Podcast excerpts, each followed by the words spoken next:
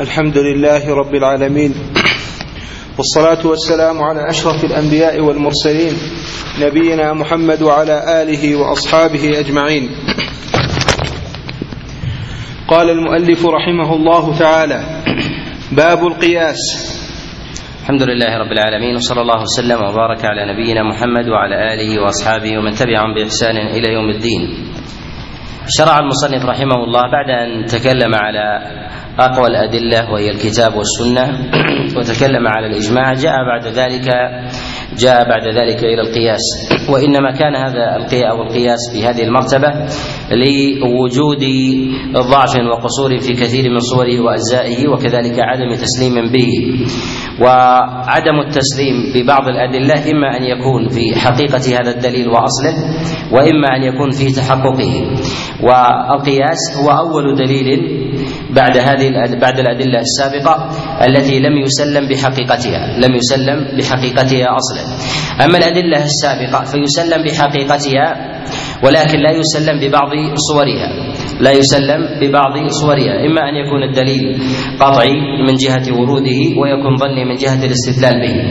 وإما أن يكون قطعي من جهة الدلالة ويكون أيضا من جهة وروده قطعي. وإما أن يكون من جهة الورود ظني ومن جهة الاستدلال قطعي. وإما أن يكون ظني من جهة الورود ومن جهة الدلالة كذلك. وأما بالنسبة للقياس فهو من جهة أصله. هناك من نازع فيه من أهل الإسلام كما هو قول قول الظاهرية. وكذلك في في بعض بعض صوره ولهذا تأخر ايراده تأخر ايراده عن الأدلة السابقة والكتاب والسنة والسنة والإجماع. والقياس المراد به في لغة العرب هي هو المقارنة. وذلك كقياس الثوب على الجسد. يقارن الثوب على الجسد فيسمى هذا الفعل يسمى هذا الفعل قياسا. نعم.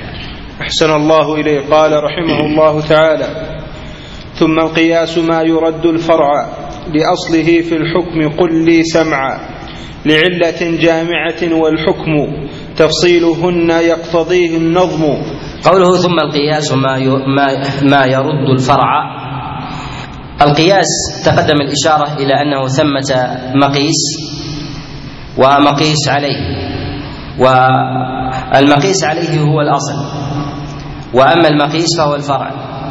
فكأنك قد قارنت بين شيئين حتى تعرف مدى انسجامهما ومدى التوافق بينهما وإن كان ثمة زيادة أو بون فتعرف الزيادة الزيادة بينهما. وهذا لا يكون إلا بالمقارنة. وقد يقال إن القياس هو الاعتبار والسبر فهذا فهذا دليل على أن الإنسان سبر أو اعتبر أو نظر مجموعة أشياء ليخرج بحكم بحكم واحد يشتركون فيه يشتركون يشتركون فيه. وفي الغالب في استعمال القياس هو أن يقاس الفرع على الأصل لعلة جامعة بينهما. وهكذا يعرفه يعرفه الأصوليون أنه إلحاق فرع باصل لعلة جامعة بينهما. وهذا الإلحاق لم يتحقق إلا إلا بعد مقارنة بعد مقارنة. وكأنه عرف القياس وكأنه عرف القياس بنتيجته وإلا فالقياس هو أوسع من ذلك. القياس ما قبل إلحاق الفرع الفرع بالأصل وهو جمع النظيرين أو المتشابهين والنظر بينهما والنظر بينهما. فهذا يسمى قياس ولو لم يلحق العلة ولو لم يلحق الحكم بالفرع لوجود العله فإذا قارن الإنسان بين فرع بين فرع وأصل أو قارن بين شيئين وما وجد التناسب بينهما فهو قد قاس ولم تصل إلى النتيجة. ولكن الفقهاء ولكن الفقهاء من الأصوليين عمدوا إلى تعريف القياس بنتيجته إلى تعريف القياس بنتيجته. فالإنسان حينما يقيس ثوبا عليه يقال قاس فلان الثوب عليه. ولكنه لا يناسبه فحينئذ لم يلحقه به. وعلى هذا نقول ذلك لا ينفي كون ما سبق ما كون ما سبق قياسا. ولكن العلماء عرفوه باعتبار باعتبار مآله. ثم قال القياس ما يرد الفرع لأصله في الحكم قل لي سمعا. أركان القياس هي الفرع والأصل والعلة وثبوت الحكم. وهذه الأركان الأربع لا بد لا بد من وجودها لا بد لا بد من وجودها. وقد نقول إن إن أركان القياس خمسة. أركان القياس خمسة وهي الفرع والأصل والعلة وثبوت الحكم والقائس. وذلك أن الإنسان إذا قاس أو ألحق فرعا بأصل وهو ليس من أهل الأهلية فلا ولا يسمى ولا يسمى قائسا. فهذا لا يعتد لا يعتد به لا يعتد لا يعتد به ولا يسمى قياسا حقيقيا. كحال الإنسان مثلا الذي يقيس الثوب على الإنسان معترضا. معترضا هذا هل يسمى قائس؟ لا يسمى يسمى عابث هذا عابث ولهذا لا بد من توفر توفر هذا الركن حتى يتحقق حتى يتحقق القياس. ولا بد من وجود الفرع والأصل. والأصل كل والأصل كلما قرب من الفرع وداناه كان القياس في ذلك أظهر. كان القياس في ذلك أظهر. فإذا قيس لباس على لباس كان أقرب من جهة من جهة صحه صحة القياس. وإذا قيس لباس على غيره من غير من غير جنسه من غير الألبسة فلا فهذا القياس يكون قاصرا. كذلك قياس الفرع على فرع أولى منه من جهة مع كون الاثنين من الفروع فإن هذا أقرب إلى الصحة بخلاف قياس فرع على أصل على أصل عظيم. فإن هذا يكون من جهة القبول أضعف وذلك لتباين العلل في الأصول في الأصول عن الفروع. فكلما كانت العلل كلما كان الحكم في ذلك أعلى وأقوى وأشمل كانت العلة فيه أبعد من الفرع. وذلك أن الفروع كلما صغرت تعلقت بالأفراد والأصول كلما بعدت تعلقت تعلقت بالعامة. وعلل العامة تتباين عن علل عن علل الأفراد. ولهذا نقول إن الأصل كلما قرب من كلما قرب من الفرع وداناه فإن ذلك فإن ذلك أقرب إلى صحة القياس. قال لعلة جامعة والحكم تفصيلهن يقتضيه النظم. وهنا كأن المصنف رحمه الله يقطع بهذا التعريف ولهذا قال قل لي سمعا يعني أن هذا مما يجزم به. مما يجزم به. القياس يقول به عامة العلماء وهو الذي عليه ظواهر الأدلة من كلام الله وكلام رسول الله صلى الله عليه وسلم وكذلك أيضا الصحابة. فقد جاء في كتاب عمر بن الخطاب إلى أبي موسى قال ثم ثم قس الأمور. وهذا ظاهر أيضا في كلام الله جل وعلا في قوله سبحانه وتعالى فاعتبروا يا اولي الأبصار. الاعتبار لا يكون إلا بمقارنة مجموعة أشياء ليخرج الإنسان بنتيجة جامعة بينهما. كأن يعتبر الإنسان كأن يعتبر الإنسان بمصيبة غيره ليستفيد منها فيه. ولهذا يقال اعتبر بفلان أو اعتبروا بالذين سبقوا. وذلك لوجود المشابهة من بعض الوجوه. وهذا نوع وهذا نوع نوع قياس. وذلك أننا ألحقنا في الفرع حكما حكما استنبطناه من الأصل على اختلاف وتباين في درجة في درجة الاستنباط والقياس. وأما من رد القياس كالظاهريه وغيرهم قالوا إن الله عز وجل أمرنا بالرجوع إلى رسول الله. ورسول الله صلى الله عليه وسلم قد أنزل الله عليه أنزل الله عليه قوله اليوم أكملت لكم دينكم وأتممت عليكم نعمتي فما لم يكن في زمن رسول الله صلى الله عليه وسلم معتبرا فليس في الأزمنة المتأخرة أيضا اعتبار له. ويستدلون أيضا في قول الله جل وعلا ما فرطنا في الكتاب من شيء. قال الله جل وعلا لم يفرط في الكتاب من شيء فقد جاءت جميع الأحكام.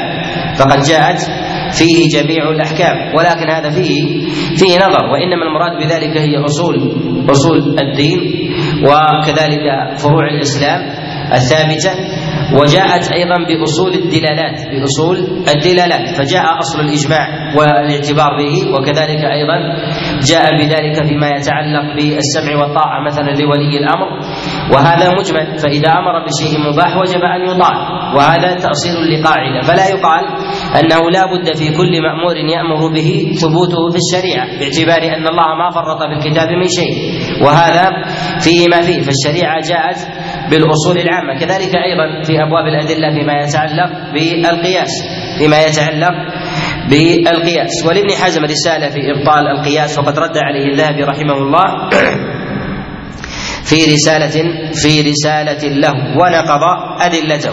وابن حزم الأندلسي رحمه الله في يرد غالبا القياس الخفي بجميع أنواعه وكذلك بعض صور الجلي ويقبل ويقبل قياس الأولى ويقبل قياس الأولى. القياس إذا أردنا أن نقسمه من جهة النظر نجد أن القياس على نوعين. نجد أن القياس على نوعين. قياس طرد وقياس عكس. قياس طرد وقياس عكس. بالنسبة لقياس الطرد هو اضطراد العلة في الفرع والأصل. اضطراد العلة في الفرع والأصل. حينئذ تشابه العلة الأصل بالحكم لاضطراد العلة بينهما. وأما بالنسبة للنوع الثاني وهو قياس العكس ومناقضة الفرع لحكم الأصل للاختلاف في العلة للاختلاف في العلة. وذلك أن الأصل إذا وجدت فيه علة من العلل وكانت العلة مخالفة في الفرع فينبغي أن تكون العلة الموجودة في الأصل هي سبب ورود الحكم. فلما كانت العلة في الفرع مخالفة لعلة الأصل ينبغي أن يختلف أيضا الفرع للأصل في الحكم. وذلك يجري في بعض احكام الشرعية وذلك كما جاء رسول الله صلى الله عليه وسلم لما قال في بضع أحدكم صدقة يعني في إتيان الرجل أهله.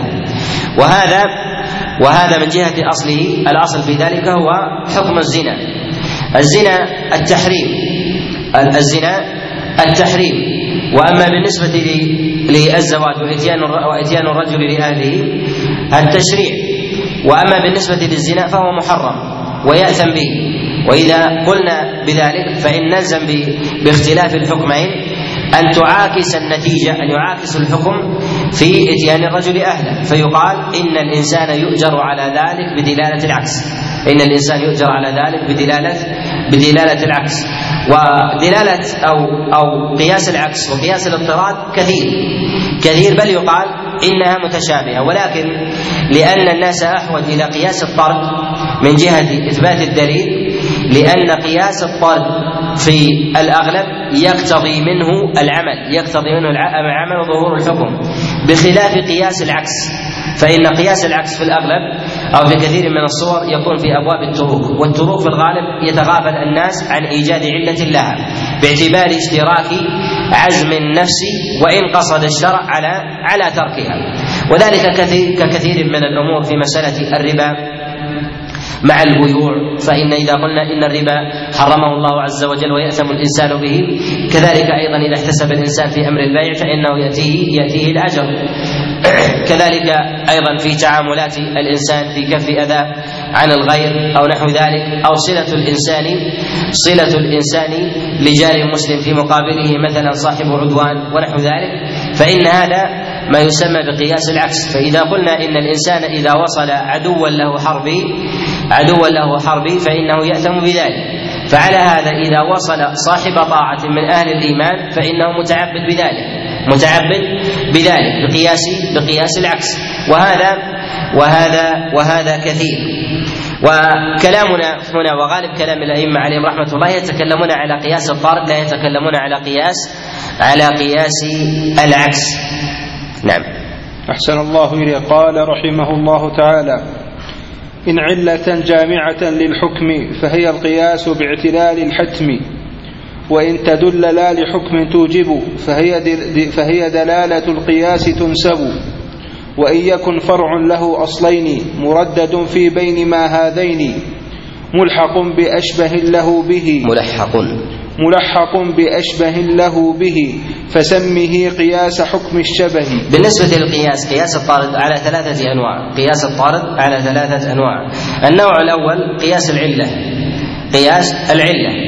وذلك أن العلة فيه موجبة موجبة للحكم موجبة للحكم. فإذا انتفت العلة أو كان فيها ضعف كان في ثبوت الحكم ضعف أيضا ولا يصار إليه على سبيل القطع. وأما بالنسبة للنوع الثاني فهو قياس قياس الدلالة. وقياس الدلالة وأن تكون العلة دليلا على وجود الحكم. دليلا على وجود الحكم وليست موجبة له وليست موجبة له. وأما النوع الثالث وهو قياس الشبه قياس الشبه. وذلك في حال وجود أصلين وجود أصلين يتردد الحكم بينهما. وجود أصلين وفرع واحد. فالإنسان يريد أن يلحق هذا الفرع بأحد هذين الأصلين فيلحقه بأقربهما له شبها له شبه ولهذا يسمى بقياس بقياس الشبه يسمى بقياس الشبه. وكلما كان الإنسان بصيرا بمعرفة العلل ومعرفة الحكم ومعرفة مقاصد التشريع وأدلتها يكون الإنسان من أهل الإصابة بين بين هذين الأمرين. وقياس الشبه كثير وقياس الشبه كثير. في إلحاق بعض الصور وتارة ينقدح في ذهن الإنسان أصل ولا ينقدح في ذهنه الآخر. مع كون الذي انقدح في ذهنه ضعيف وذلك لغياب الآخر عنه أو لعدم الجهل أو لعدم العلم به. فإذا كان الإنسان جاهلا بمجموع الشريعة ومواضع الأحكام ومواضع الأحكام فيها وكذلك القوة والضعف فإن الإنسان يكون في ذلك حينئذ من أهل من أهل القصور فيها. وربما استعمل القياس استعمالا استعمالا خاطئا. نعم. أحسن الله إليه. قال رحمه الله تعالى وشرط أصل أن يكون ثبت كفي دليل عن وفاق قد أتى. والفرع يقول وشرط أصل أن يكون ثبت كفي دليل عن وفاق قد أتى. بالنسبة للشرط العلماء يذكرون شروط يذكرون شروطا للأصل ويذكرون شروطا للفرع ويذكرون شروطا للعلة للعلة. بالنسبة لشرط الأصل لا بد أن يكون قد ثبت دليله في الأصل ولهذا الذي يقيس إلى إلى إلى أصل. لم يثبت دليله في الشرع هذا قياسه ضعيف. وذلك أنك تريد أن تستدل بالقياس الذي هو موضع موضع ظن من جهة الأصل بدليل لم يثبت حكمه من جهة الأصل في الشرع. ولهذا يكون حينئذ القياس فيه القياس فيه ضعف.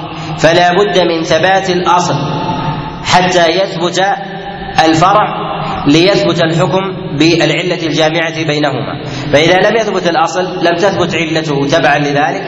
وإذا لم تثبت هذه العلة فإنها لا تلحق حينئذ بالفرع لورود تسلسل الظن في ذلك. والأصل لا يسمى أصلا إلا وقد ثبت بالدليل إلا ثبت بالدليل. والأصل إنما سمي أصلا لتأصله وتجذره وعمقه في الأرض. وإذا لم يكن كذلك لم يكن أصلا ولهذا لا بد من التماس دليل الأصل والنظر فيه حتى يتميز ثبوته في ذلك حتى يتميز ثبوته في ذلك. ثم بعد ذلك ينظر إلى علته ومن من جهة ظهورها أم لا وهل هي عله منصوصة أو مستنبطة. ثم بعد ذلك ينظر إلى إلى وجود الفرع وانتفاء الحكم الحكم به. وهذا شرط في الفرع. إذا اشترطنا ورود الدليل في الأصل نشترط انتفاءه عن الفرع. لماذا؟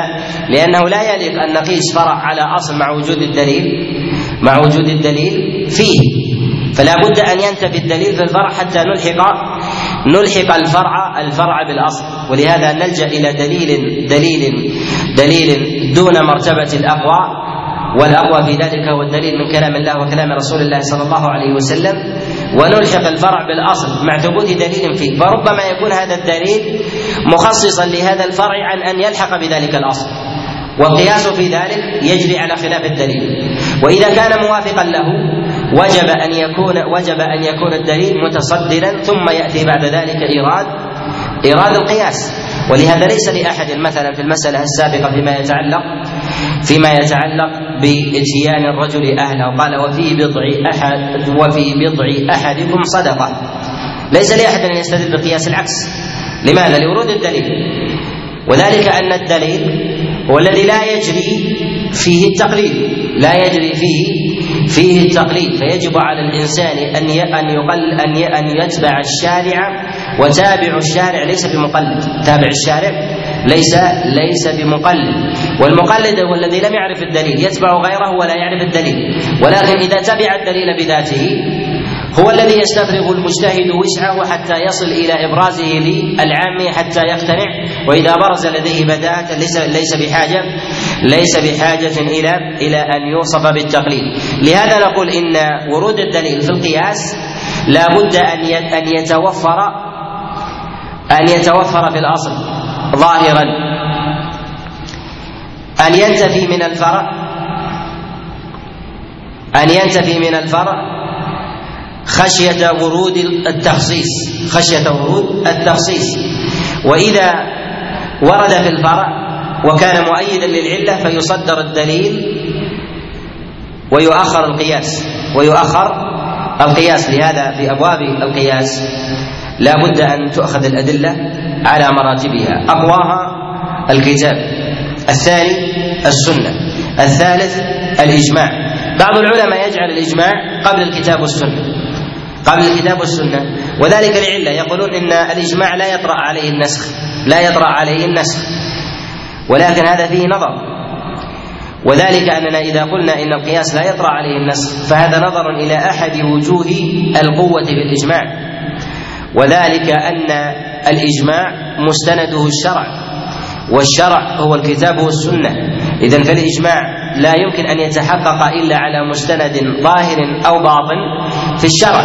وإذا كان كذلك فلا بد أن يصدر الأصل أن يصدر الأصل عن فرع نتج عنه لأن نقول الكتاب والسنة والإجماع ثم القياس والقياس بنوعين قياس جلي وقياس خفي. يقدم القياس الجلي على القياس على القياس الخفي وقياس الطرد على قياس على قياس العكس ثم يأتي بعد ذلك الأدلة التي يتكلم عليها العلماء مما مما يأتي بسطه بإذن الله بإذن الله تعالى. ومن الأخطاء التي يقع فيها الأصوليون كثيرا في كتب الأصول وكذلك أيضا في دواوين الفقه الضعف في الأدلة الشرعية والنظر في أبواب أدلة الأحكام. أدلة الأحكام في غير الكتاب والسنة كالإجماع والقياس واستصحاب الأصل وكذلك عمل الصحابة أو غير ذلك من الأدلة. ولهذا تجدهم كثيرا يستعملون القياس مع ورود الدليل الظاهر. وهم أئمة وهم أئمة كبار والدليل من الكتاب والسنة لو التمسوه لوجدوه ظاهرا. فيعتمدون على دليل قاصر عن دليل أتم. وهو الكتاب والسنة. وهذا يظهر كثيرا عند عند الأصوليين والذين يبالغون بالنظر في أبواب في أبواب الأصول. ولهذا تقدم معنا أن أدق مسلك لمعرفة لمعرفة الأصول هو أن يبتدئ الإنسان بالفروع ثم يربطها بأصل جامع لها. لا أن يعتمد على أصل جامع ثم يفرع ثم يفرع عليه. لهذا الذي يتعلم الأصول ابتداء يتعلم الأصول ابتداء تقصر همته عن معرفة الدليل. فيلحق الفروع التي ترد عليه بالأصل الذي استقر في ذهنه وإذا عرف الفرع ابتداء وألحقه بأصله بعد ذلك بعد معرفة الدليل فإن إصابته للحق تكون أدق. فإن معرفته للحق في ذلك تكون أدق. ولهذا كتب الفقه من نظر فيها إلى الأصوليين الذين لهم مصنفات في الفقه يرى القصور في الدليل طافح يرى القصور في الدليل طافح وترى القياس في كل باب وكذلك الاستدلال بالقواعد العامة ظاهر جلي والأدلة في ذلك ظاهرة. نعم. أحسن الله اليه قال رحمه الله تعالى والفرع إن كان لأصل ينتسب فقد نحى قصدا صحيحا لم يعب والعلة الاضطراد فيها يعتمد كالحكم شرط أن يكون مضطرد. يقول وشرط أصل أن يكون ثبت كفي دليل عن وفاق قد أتى والفرع إن كان لأصل ينتسب فقد نحى قصدا صحيحا لم يعب الفرع ذكرنا أنه بينه وبين الأصل مراتب. بينه وبين الأصل الأصل مراتب. كلما دنا الأصل من مرتبة الفرع كان القياس أصح وأنقى. وكلما بعد الأصل عن الفرع كان البون في إدراك العلة الجامعة بينهما أقصر. وذلك أن الفرع كلما كان دقيقا كانت العلة فيه أضعف لأن علل الأفراد أضعف من علل الجماعة لهذا التشريعات التي تأتي للعامة فيما يتعلق بالحدود ما يتعلق بالتعزيرات ما يتعلق في ابواب القضاء وغير ذلك هذه أحكام عامة تعم الجميع. أما ما يتعلق بأفعال الأفراد كلما خصص الفعل كانت العلة فيه أضيق. كانت العلة فيه أضيق. لهذا لا بد من النظر إلى أقرب أصل لذلك الفرع. إلى أقرب أصل إلى ذلك إلى ذلك الفرع. ولهذا قال والفرع إن كان لأصل ينتسب فقد نحى قصدا صحيحا لم يعد. ولا بد من معرفة صحة الانتساب وذلك لوجود المشابهة بين الفرع بين الفرع والأصل حتى لا يختلط الأصل بأصل آخر فيلحق بشيء قاصر مع وجود الشيء الابين يقول والعلة الاضطراد فيها يعتمد كالحكم شرط أن يكون مضطردا بالنسبة للعلة لا بد أن تكون لا بد أن تكون مضطرده العلماء يذكرون شروطا في في الاصل ويذكرون شروطا في الفروع ويذكرون شروطا ويذكرون شروطا في في العلة. من الشروط التي يذكرها العلماء في الحكم ثبوت الدليل. ثبوت الدليل في في الأصل. فإذا ثبت الدليل في الأصل لا حرج على الإنسان أن يقيس عليه ما شابهه مما هو دونه مما هو دونه مما هو دونه. والمقيس إما أن يكون مساويا له وإما أن يكون دونه وإما أن يكون أعلى منه وإما أن يكون أعلى منه. فإذا كان دونه فهو القياس الذي نتكلم عليه وهو وهو قياس الطرد. وأما إذا كان مساويا له فإنه يضعف فإنه فإنه يضعف. وإذا كان أعلى منه انقلب نوع انقلب نوع القياس. انقلب انقلب نوع القياس. وأصبح حينئذ بحاجة إلى أن يلحق ذلك الأصل بالأصل الذي أعلى أعلى منه. والعلماء يلتمسون ثبوت الدليل في الأصل لصحة القياس كما تقدم عليه ويشترطون في الأصل أيضا عدم التخصيص عدم التخصيص. أن لا يكون الدليل الذي ورد في الأصل مخصصا له. أن يكون الدليل الذي ورد في الأصل مخصصا مخصصا له. وذلك مثلا كزواج النبي عليه الصلاة والسلام من من أكثر من أربع. هذا دليل. وثبت فيه الأصل. هل نقيس الفرع عليه؟ لا نقيس الفرع عليه لأن هذا الدليل جاء مخصصا لذلك الأصل. ولهذا إلحاق الفرع بذلك الأصل إلحاق الفرع بذلك الأصل خاطئ. وكذلك أيضا هذا يظهر في خصائص النبي عليه الصلاة والسلام في خصائص النبي عليه الصلاة والسلام كثيرا. كذلك أيضا في النبي عليه الصلاة والسلام في إقرار في إقرار شهادة خزيمة بأنها عن اثنين. جاءت هذه الشهادة بدليل أنها عن اثنين ولكنها خاصة خاصة به فخصص الدليل هذا الأصل ولهذا ينتفي في ذلك القياس ينتفي في ذلك في ذلك القياس. كذلك أيضا لا بد من ظهور العلة لا بد من ظهور العلة في الحكم. إذا لم تكن العلة ظاهرة في الحكم فإن القياس في ذلك يصبح ضعيفا يصبح ضعيفا. وذلك أن القياس من جهة الأصل هو إلحاق فرع بأصل علة جامعة بينهما. فإذا عرفت الأصل والفرع ولم تعرف العلة في الأصل والعلة في الفرع من جهة الثبوت والقوة أصبح القياس حينئذ قاصرا. وربما يتوهم الإنسان علة وتكون هذه العلة وتكون هذه العلة ضعيفة. فيلحق بذا بناء على هذه العلة المتوهمة فرعا بأصل ويظهر الحكم ويضعف حينئذ الحكم لضعف العلة. ولهذا تقدم معنا تقدم معنا إن العلة على نوعين.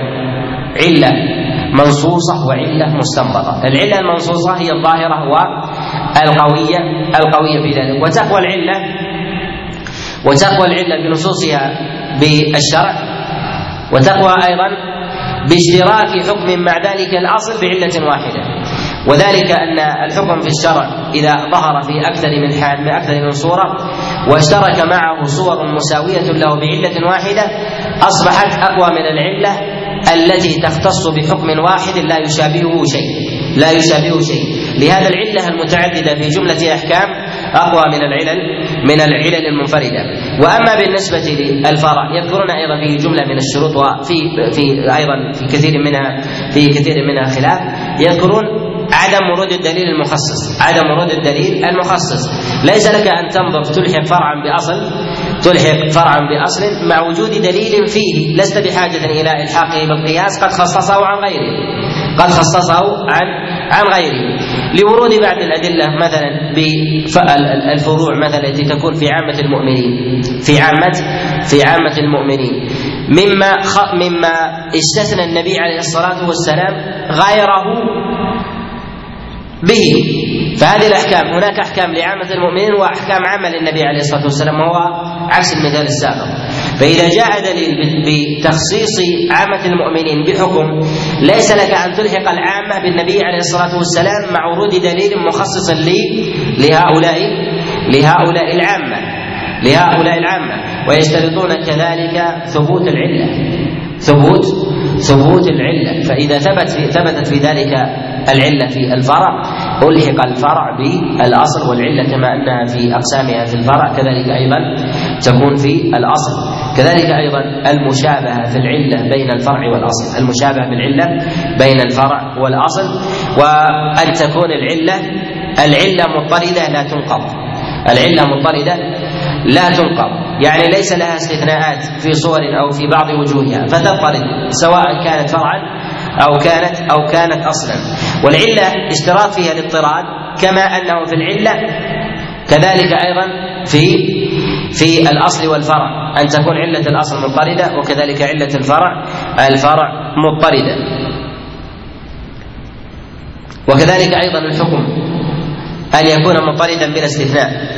أن يكون مضطردا بلا بلا استثناء سواء كان في الفرع أو كان أو كان في الأصل. نعم. أحسن الله إليه. قال رحمه الله تعالى وتابع للعلة ما وجدت وجوده ونفيه إن نفيت لأنه لعلة مجلوب. وذلك أن العلة يدور عليها الحكم وهي كقطب الرحى كقطب الرحى وكفلكة المغزل الذي يدور عليها يدور عليها الحكم وجودا وجودا وعدما. وجودا وعدما. فإذا انتفت العلة انتفى الحكم تبعا تبعا له ولهذا لا بد من متابعة الفقيه والمجتهد للعلة لأن الحكم يتبعها ولا يتبع ولا تتبع العلة الحكم. وإنما الحكم إنما نتج عن علة. فينظر في العلة فينفي الحكم الحكم التابع لها وهذا وهذا هو الفقه. وأما نفي الحكم مجردا مع ورود العلة في ذلك من غير نص أو أصل في الشريعة فهذا فهذا قصور وهوى. ولهذا الذين ينفون الأحكام مع ثبوت العلل هؤلاء هم أهل أهل الاهواء أو ينفون الأحكام مع ثبوت العلل لأمور باطنة نفسية. هذا كما يفعل كثير من أهل الطرق من المتصوفة من المتصوفة وغيرهم نعم. أحسن. ولهذا يمثل العلماء أو يذكرون قاعدة يقول الحكم يدور مع العلة وجودا وجودا وعدما. نعم. أحسن الله إليه. قال رحمه الله تعالى لأنه لعلة مجلوب وأصله من أصلها مطلوب. يعني أن العلة في الفرع والأصل هي مطلوبة من من الجميع فلا بد من توفرها هنا وهناك فيدور عليها الأصل والفرع ولكن الأصل أقرب ولكن الأصل في ذلك في ذلك أقرب وذلك كدوران الأفلاك حول الشمس. وذلك أن الأفلاك منها ما هو دون الشمس ويدور معها ومنها ما هو أبعد من ذلك. فتكون العلة من جهة الأصل هي كحال الشمس وأما بالنسبة للكوكب الآخر هو الأصل والذي وراءه هو الفرع. فهذه تدور مع بعضها.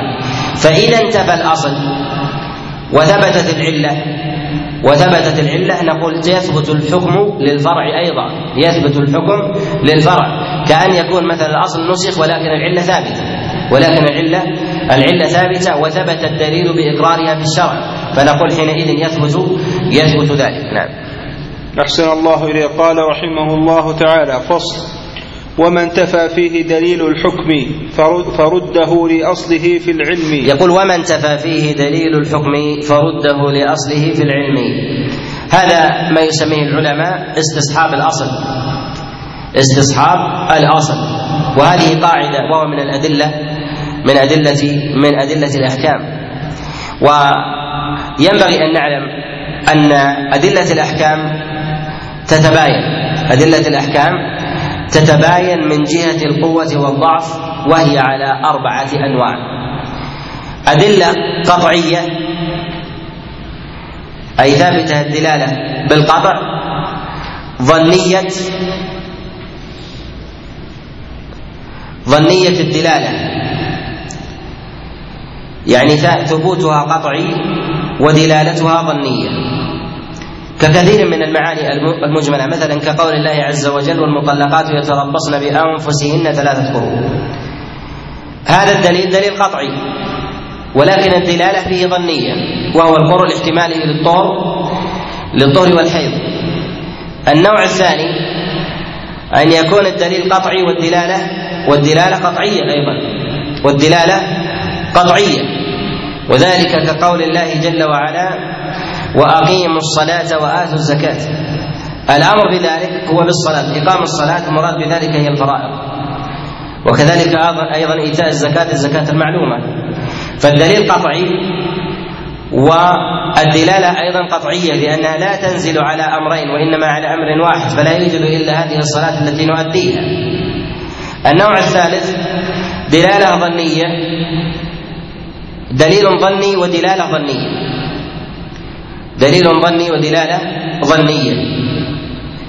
وهذا كبعض أخبار الآحاد التي يرد فيها حكم عن رسول الله صلى الله عليه وسلم فلا يدرى أينزل الحكم عليه أم لا. وذلك مثلا كحديث القلتين.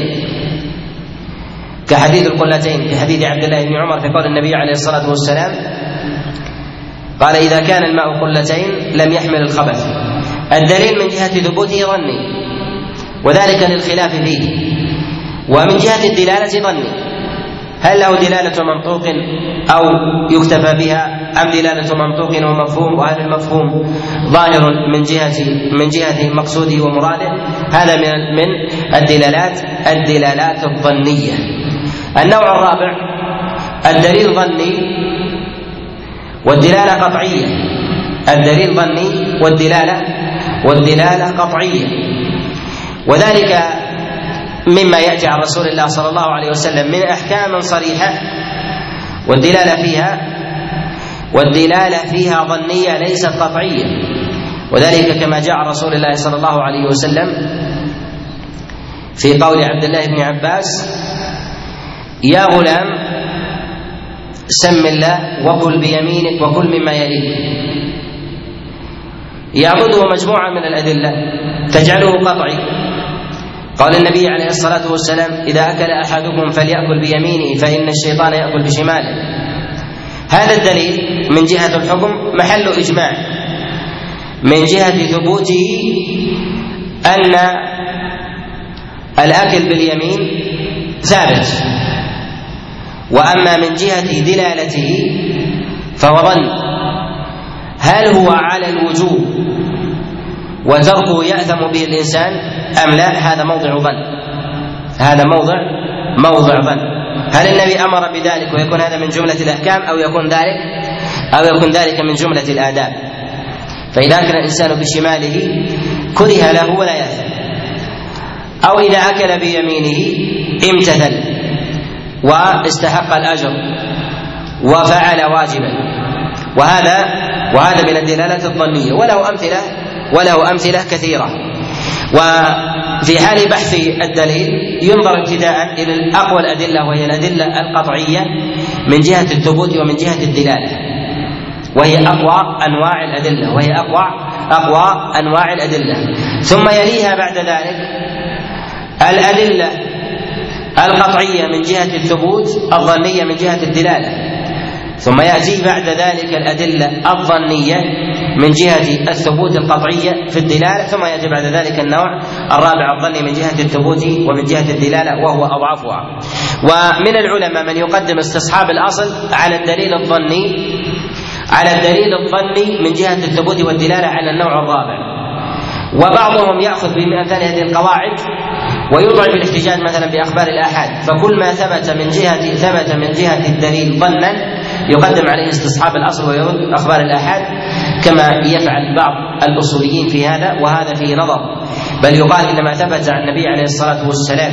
ولو كان ظنا والظن هنا يتوسع الأصوليون في تاويله ويحملون أخبار الآحاد ولو ثبتت وكانت بإسناد واحد على أنها ظن ويقدمون عليها آراء الرجال. وهذا من الخطأ أو يقدمون عليها البقاء على الأصل. وقوله ومن تفى فيه دليل الحكم فرده لأصله في العلم. فرده لأصله لأصله في العلم. استصحاب الأصل هو طلب البقاء على ما كان. طلب البقاء على ما كان. وما كان ينظر فيه إما أن يكون الحل وإما أن يكون الإباحة وإما أن يكون الكراهة. وغير ذلك من من الاحكام التكليفية. فما كان من تابعا لأصل ولم يدل دليل عليه بعينه فإنه يلحق باصله يلحق يلحق باصله واختلف العلماء في في أصول الأشياء. هل هي على الإباحة أم على المنع؟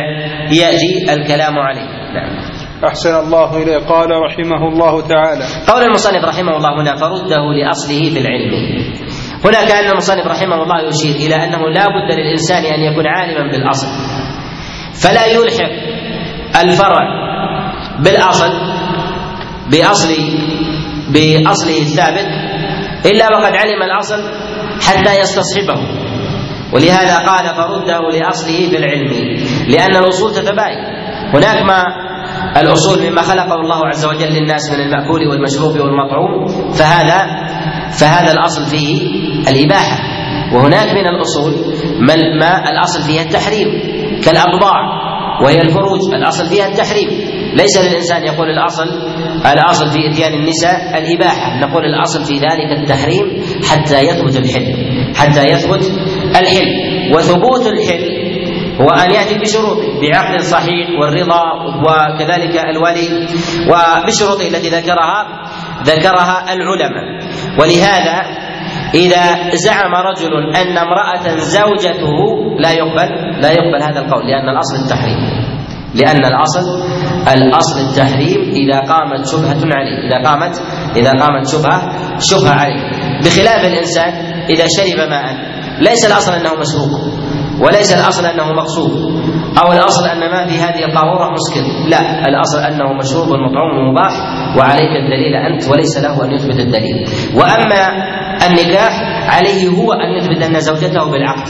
وإلا الأصل أنها الأصل أنها منتفيه لأن الأكثر هو الحظر والمنع قد والإباحة قد حددها الشارع بنكاح الإنسان بأربع وأما الأكثر فهو فهو ممنوع. لهذا قلنا إن الأصل في الأبضاع التحريم ولا يحل للإنسان إلا إلا الأربع بخلاف الطعام. الإنسان يتناول منه ما يشاء ليلا ونهارا.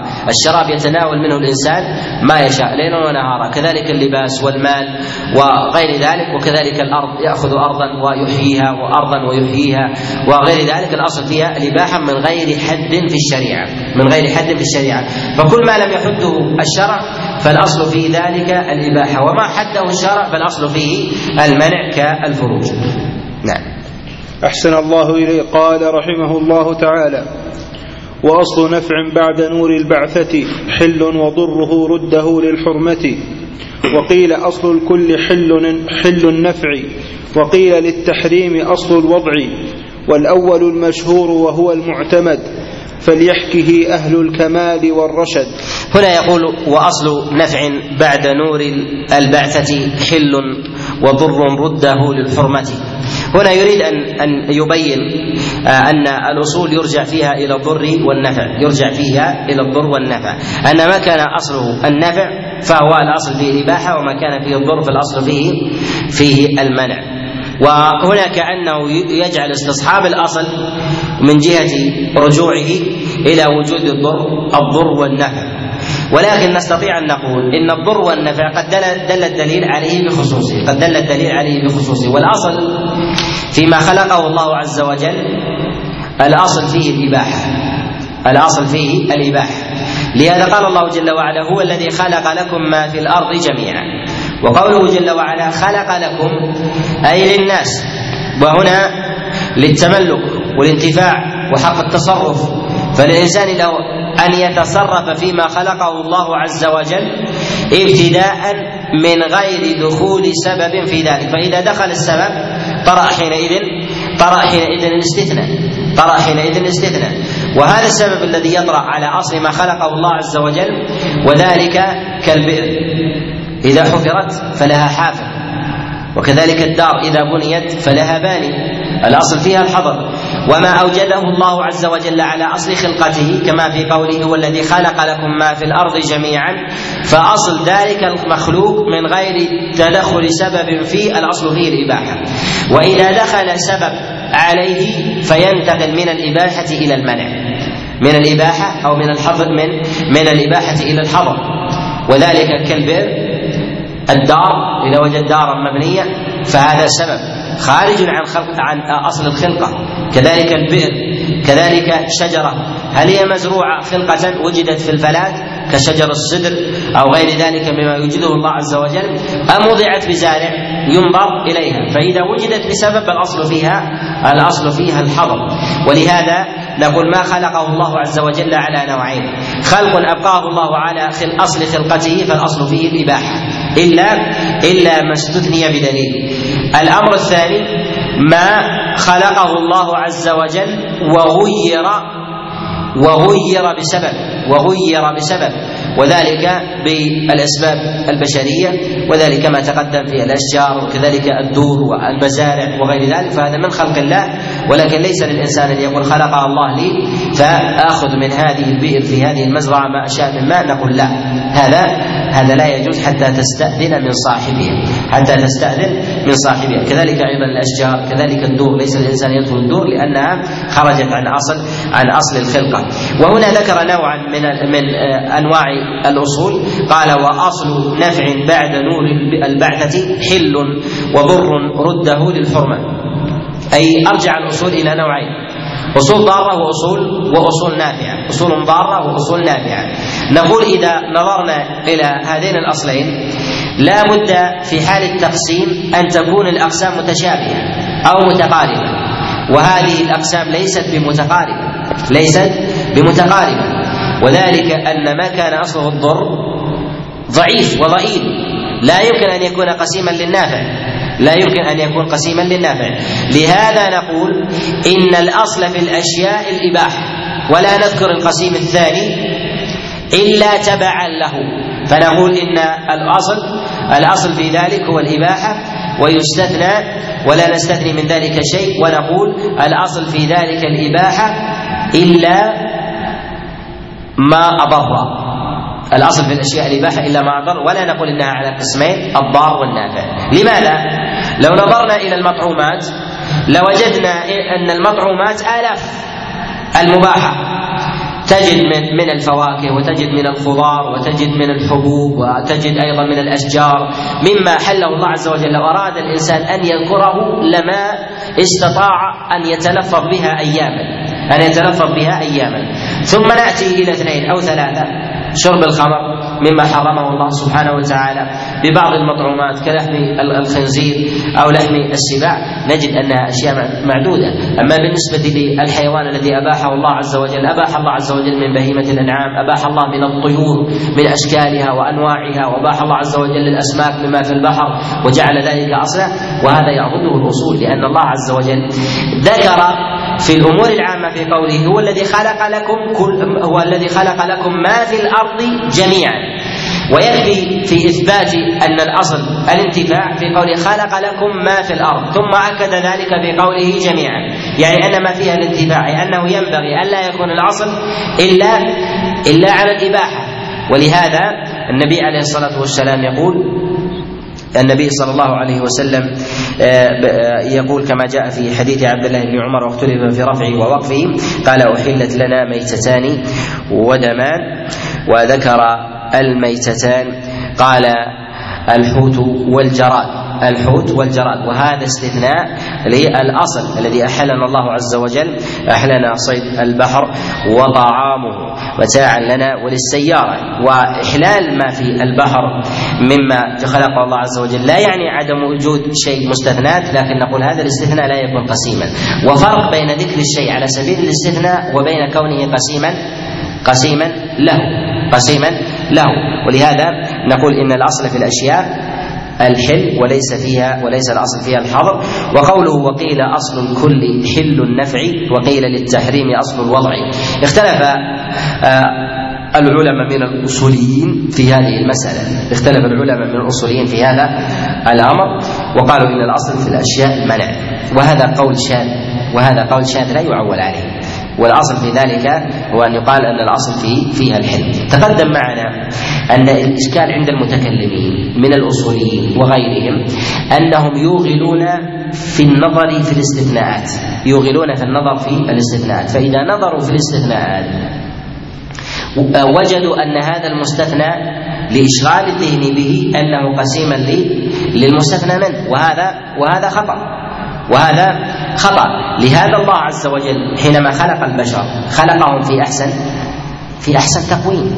لكن يوجد من الناس من هو صاحب عاهة ابتلى عز وجل الله عز وجل بعاهة. ولهذا تجد في الناس الأبتر والاقطع والأعمى والمشوه.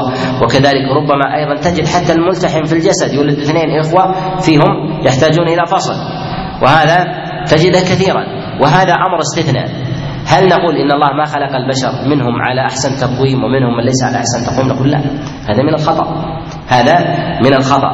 كذلك الناس الذين يوغلون مثلا يذهبون إلى المستشفيات ويرون المرضى ويرون أصحاب العاهات ويقول الناس الناس كلهم على هذا النوع. الذين يوغلون في النظر في الاستثناءات ويدققون فيها ويدينون في التخيلات فيها هم الذين يولعون بالتقسيم هم الذين يولعون بالتقسيم إن لم يجعلوا هذه هذه الاستثناءات هي الأصل وهذا يظهر عند كثير من أهل الأهواء. يظهر عند كثير من من أهل الأهواء لأن الشريعة جاءت بالكليات جاءت بالمعاني العامة. لماذا؟ حتى يفهم الناس ذلك وما يأتي عرضا. هذا لحكم جعلها الله سبحانه سبحانه وتعالى. قال والأول المشهور وهو المعتمد فليحكه أهل الكمال والرشد. أي أن الأصل في ذلك النفع هو المعتمد عند العلماء والذي ينبغي أن يصار أن يصار إليه. نعم. أحسن الله إليه. قال رحمه الله تعالى باب الاستدلال. إذا مثنى خاص أو عام. يقول هنا باب الاستدلال. الاستدلال المراد به طلب الدليل. طلب الدليل. أي أن كيف الإنسان يلتمس دليلا في لمساله من من المسائل. يذكر المصنف رحمه الله هنا شيئا شيئا من الطرق في طلب في طلب الدليل وكذلك طريقة استعماله طريقة استعماله وكذلك بيان المفارقة بينها. نعم. أحسن الله إليه. قال رحمه الله تعالى إذا مثنى خاص أو عام عرض وأمكن الجمع فجمع يفترض. إن يمتنع فرده للوقف ثم اجتهد عسى دليلا تقفي. يقول هنا إذا مثنى خاص أو عام عرض وأمكن الجمع فجمع يفترض. إذا جاء في المسألة المعينة دليلان في حكم من الأحكام ينبغي للإنسان أن ينظر إلى الدليل الخاص ويجعله خاصا وأن ينظر إلى الدليل العام إما أن يجريه على عمومه ويلحق ذلك العام بما خصصه الشارع أن يلحق الأدلة ويجمعها فيما بينها أو ينظر لبعض القرائن التي تؤديه إلى جعل الخاص باق على خصوصه والعام باق على على عمومه. وذلك لبعض الفروقات بين بعض الأدلة في وجوه خصوصها وكذلك وجوه وجوه العموم. ولهذا نقول إن الأدلة إما أن تتساوى وإما أن يترجح بعضها على بعض وإما أن يوجد دليل واحد. ولا يوجد ولا يوجد غيره. فإذا وجد الدليل الواحد فلا يصار إلا إليه ولا يلتمس معارض وأما إذا وجد في المسألة دليل دليلان في مسألة من المسائل لا بد من النظر في أحوال.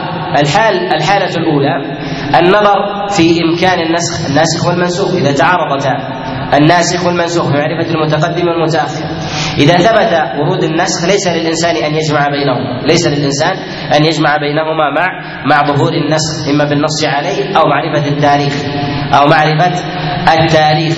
فإذا عرف التاريخ وتعذر في ذلك الجمع فإنه يصار إلى إلى النسخ.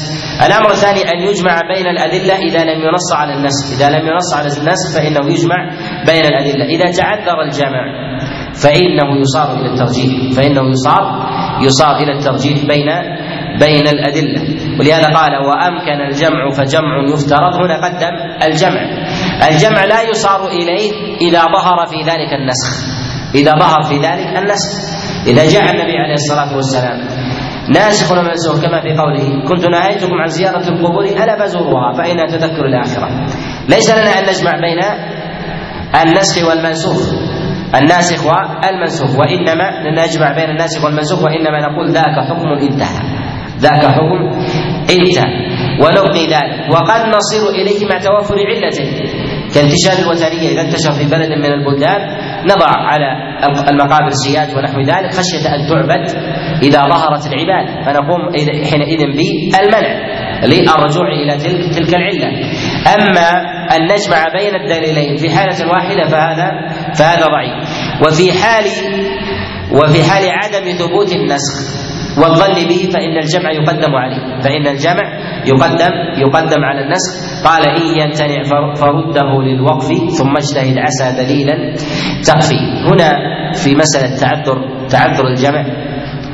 من العلماء من يقول يصار إلى الترجيح. يصار إلى الترجيح. ثمة قاعدة يذكرها الفقهاء وهي إعمال الدليل أولى من اهماله إعمال الدليل أولى من إهماله أو يقولون إعمال الدليلين أولى من إهمالهما أو إهمال أحدهما. وهذا المراد بذلك أنك إذا عملت الشريعة عظمتها وذبت الله عز وجل بها فلم تعطل هذا وهذا وهذا يؤدي إلى الجمع. لكن الإنسان إذا مال إلى الترجيح فلا بد أن يعطل أحد الدليلين.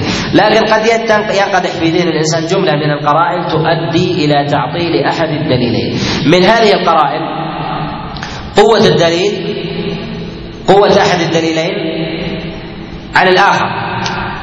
وذلك أن قوة الدليل تعني في كثير من الأحيان الاعتداد بالحكم والعمل به. فإذا حمله الكبار وزهد الكبار عن حمل الحديث الثابت. إلى من دونهم؟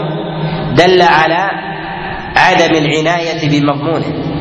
وما يحمله الناس ما يدور في مجالسهم من أخبار ويتحدثون بها في الغالب أنهم يهتمون بها، إذا تحدث بها الكبار دليل أنها مهمة، وإذا لم يتحدث بها الكبار تجد أنها لديهم ليست مهمة لهذا نقول إنه إذا لم يتمكن الإنسان من الجمع ولا بد أن يصير إلى الترجيح ينظر إلى الجملة من القرائن من هذه القرائن هي قوة الدليل على الآخر. الأمر الثاني عمل السلف فإذا كان عمل السلف على أحد الدليلين فهذا من القرائن على تعطيل الثاني.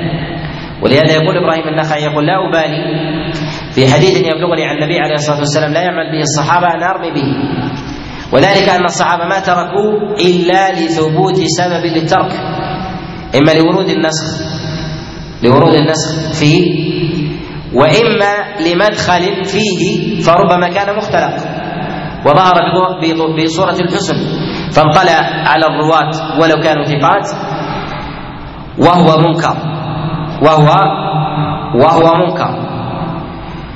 الأمر الثاني أن يكون أحد الدليلين أقوى من جهة دلالته؟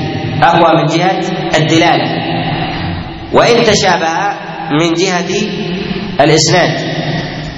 وذلك أن يكون أحد الدليلين أقرب إلى التخصيص في المسألة بعينها. وذاك أعم منه. فالخاص أقوى. فالخاص أقوى من العام.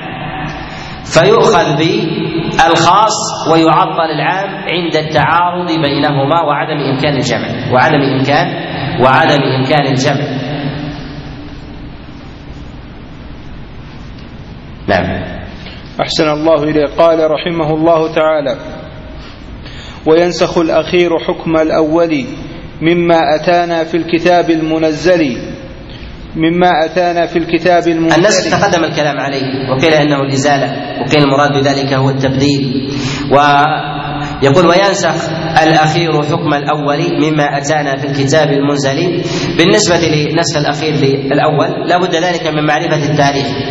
ومعرفة التاريخ تكون إما بمعرفة أسباب النزول وإما بمعرفة النقلة لذلك الخبر أو من شهدها. من شهد إذا عرفنا من شهد ذلك الحكم من الصحابة وعرفنا أن منهم من توفي متقدم فيعطينا هذا إشارة إلى أن ذلك الحكم ذلك الحكم متقدم. أو ثبت لدينا أن أحد الدليلين كان في آخر زمن النبي عليه الصلاة والسلام فيغلب على الظن أن ما قبله سابق له سابق له. كذلك من أمارات معرفة الناسخ والمنسوخ أن الغالب في الناسخ أن يكون أغلظ أن يكون أغلظ ولا نحمل الأدنى ولا نحمل الأدنى على نسخ الأعلى. فهذا من القرائن. ننظر في حال المتعارضين ننظر في ذلك ما هو الأغلظ في الغالب أن الأغلظ في ذلك في في حال تعذر الجمع أن الأغلظ ينسخ الأخف. وهذا الأغلب الأغلب في في التشريع. والنسخ يقع كما تقدم في الكتاب. ينسخ الكتاب بعضهم بعض. و آه، كما في مناجاة النبي عليه الصلاة والسلام فقدموا بين يدي نجواكم صدقة وكذلك أيضا فيما ما كان أيضا بالكتاب للسنة والسنة للكتاب والسنة للسنة كذلك أيضا العمل السلف للسنة ولا بد من موجب للسنة ولكنه لم ينقل لكنه لم ينقل ولكن نذكر الإجماع ونذكر عمل السلف لعدم ظهور الدليل الناسخ. نعم. أحسن الله إليه. قال رحمه الله تعالى وخص عام إذ إذ وخص عام إذ لخاص عرض وأوهما كل بكل فرض يقول وخص عام إذ لخاص عرض نقول إن في من وجوه الجمع في ورود الأدلة أن يكون أحد الدليلين خاص. أن يكون أحد الدليلين خاص. والدليل الآخر عام. فنجري الخاص على خصوصه ونبقي العام على عمومه أو نجعل الخاص مخصصا للعام فيثبت حينئذ العام والخاص. أو نحمل العام على الخاص ونبطل حكم العموم ونثبت الخصوص. وهذا بالنظر إلى القرائن. وذلك إما أن يكون الخاص يبطل العام أو العام يبطل الخاص أو يبقى الخاص على خصوصه والعام على عمومه أو نقول إن الخاص يحمل عليه العام يحمل عليه عليه العام. لهذا نقول إن هذا ينظر فيه إلى إلى القرائن. قال وأوهم كل بكل بكل فرضا بالنسبة للعموم والخصوص جاء بالشريعة في تخصيص كثير من العمومات تقدم الإشارة معنا في أبواب العام والخاص وجاء أيضا فيها ما يبقى التخصيص على على خصوصه ما يبقى التخصيص على خصوصه والعام على عمومه كما يأتي مثلا من تحريم من تحريم مثلا نكاح أكثر من أربع والتخصيص الذي هو خاص للنبي عليه الصلاة والسلام يبقى الخاص على خصوصه والعموم على على عمومه فلا نقول إن ذلك التخصيص يخصص العموم بل كل الأدلة تبقى على ما هي عليه. نعم. أحسن الله إليه قال رحمه الله تعالى فيما سقت لأول ممثل ممثلا وحديث الماء ثان يشملا وظاهر وفي قوله فيما سقت لأول ممثلا وحديث الماء ثان يشملا بالنسبة فيما سقى النبي عليه الصلاة والسلام يقول فيما سقت السماء العشر. فيما سقت السماء العشر. هذا جاء عام. جاء عام. في كل نوع من أنواع الثمار وكذلك أيضا في كل قدر.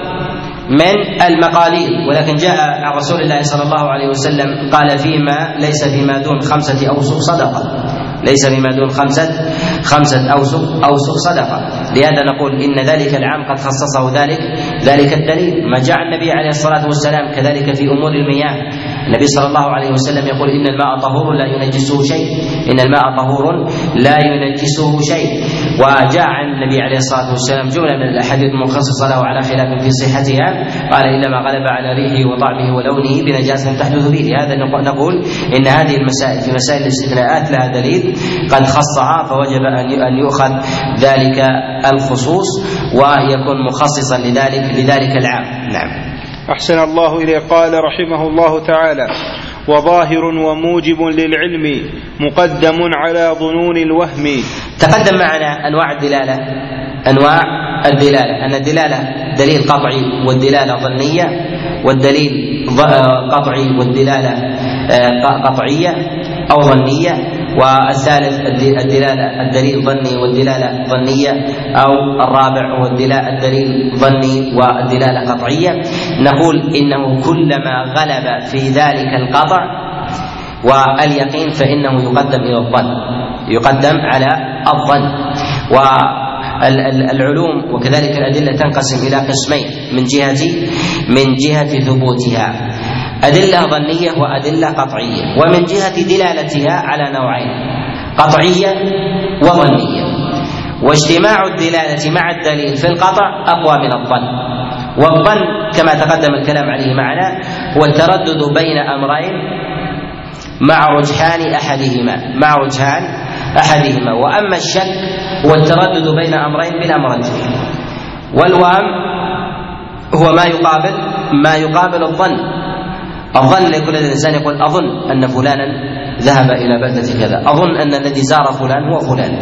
يعني لا يدري. إما هو أو آخر لكن الغالب أنه هو. وأما التوهم فهو الذي يخالف الظن والشك الذي لا مرجح له.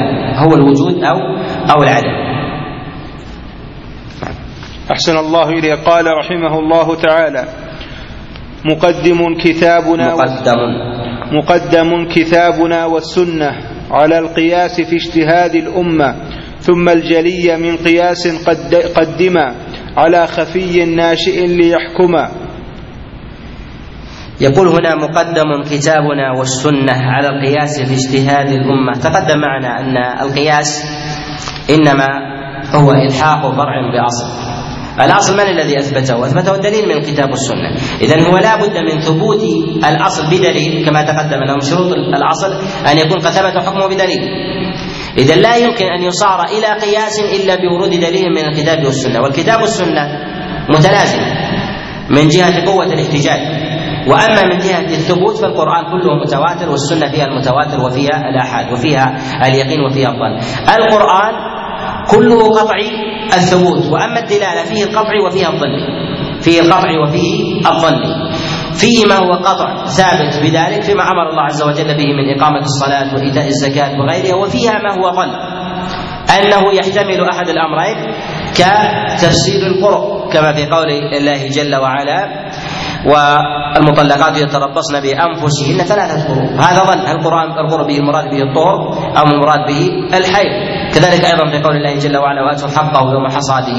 في الحق. في ذلك ولكل مقدار عام. الدلالة في ذلك ظنيه المراد بذلك نصاب معلوم نصاب. وهل يدخل في ذلك الحصاد الذي يحصد في السنة مرتين؟ أم المراد بذلك هو في الحول الواحد؟ أم المراد بهذه الآية جاءت على التغليب لأن غالب المحاصيل لا تكون إلا في السنة مرة. فهذا فهذا ينظر به. فالإنسان مثلا الذي يحصد بعض النباتات مثلا يزرع الإنسان فيها كالذرة أو مثلا مثلا البرسيم أو غير ذلك تجد الإنسان في العام ربما أكثر من مرة أو ربما مرات. في مثل ذلك هل هذا مثلا فيه في كل حصاد يفعله الإنسان أم أن ذلك أم أن ذلك متعلق بالحول أن ينظر الإنسان في مخرجه في الحول ثم يخرج يخرجه الإنسان. نقول في هذا إن ما جاء في كلام الله سبحانه وتعالى الأصل فيه الأصل فيه القطع ومن جهة الدلالة ومن جهة الدليل وفيه وفيه ظن من جهة الدلالة وفيه ظن من جهة الدلالة وسنة النبي عليه الصلاة والسلام فيها الأمور والنقاد يبينونها. وأما القياس فإنه يأتي بعد الإجماع يأتي بعد الإجماع وذلك لقوة الإجماع. ومن العلماء من يقدم الإجماع وتقدم الكلام على هذا وعلة في التقديم والقياس على قسمين جلي وخفي وتقدم الإشارة إلى هذا والعلماء يقدمون الجلي على الخفي. نعم. أحسن الله إليه قال رحمه الله تعالى باب الاجتهاد.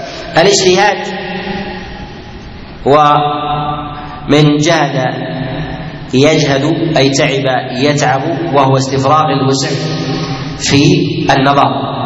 استفراغ الوسع والنظر. ولهذا ينبغي أن نعلم أن الذي يخرص أو يستعجل في إصدار الحكم هذا ليس مجتهد أي لم يكل نفسه ولم يتعب. فقد يكون الإنسان هو مجتهد في ذاته لكن آلته في التماس الدليل خاطئة فلا يسمى مجتهدا في هذا الموضع. فلا بد من استفراغ الوسع حتى يكون مجتهدا. لهذا قال النبي عليه الصلاة والسلام إذا اجتهد الحاكم إذا اجتهد الحاكم لا يلزم أن يكون حاكم فقط حتى حتى يكون يصيب الاجرين لا لابد أن تجتهد وألا تقول على الله عز وجل بلا علم فتستفرغ وسعك في التماس الأدلة. وذكرنا أن موضوع علم الأصول هو النظر في الأدلة الإجمالية النظر في الأدلة في الأدلة الإجمالية وطريقة الاستدلال وتقدم معنا كلام في قوله باب الاستدلال والمستفيد منها المستفيد منها هو المجتهد والمقلد.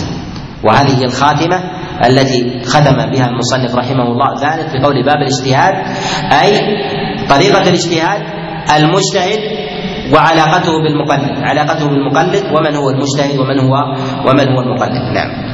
أحسن الله إليه قال رحمه الله تعالى والإجتهاد بذلك للوسع, للوسع والإجتهاد بذلك للوسع في طلب الظن بحكم الشرع حتى ترى العجز عن هنا يذكر المصنف رحمه الله يقول والإجتهاد بذلك للوسع وأي نتيجة يخرج بها الإنسان بحكم شرعي من غير دليل ومن غير بذل وسع بالنظر فهذا لا يسمى اجتهاد. وإنما هو خرص وتخمين. وإنما هو خرص وتخمين. لهذا لا بد للإنسان أن يعرض الأدلة في الباب حتى يخرج بنتيجة بالحكم في قوله في طلب الظن بحكم الشرع. هنا يخرج تبعا في ذلك اليقين. أن ما ثبت فيه اليقين فلتعلم أن اجتهادك ظن. أن اجتهادك في هذه المسألة ظن. ما ثبت فيه اليقين فلا تدخل فيه الظن. لهذا نقول إنما إن المسائل القطعية في الشريعة ليست من مباحث الاجتهاد. ليست من مباحث الاجتهاد.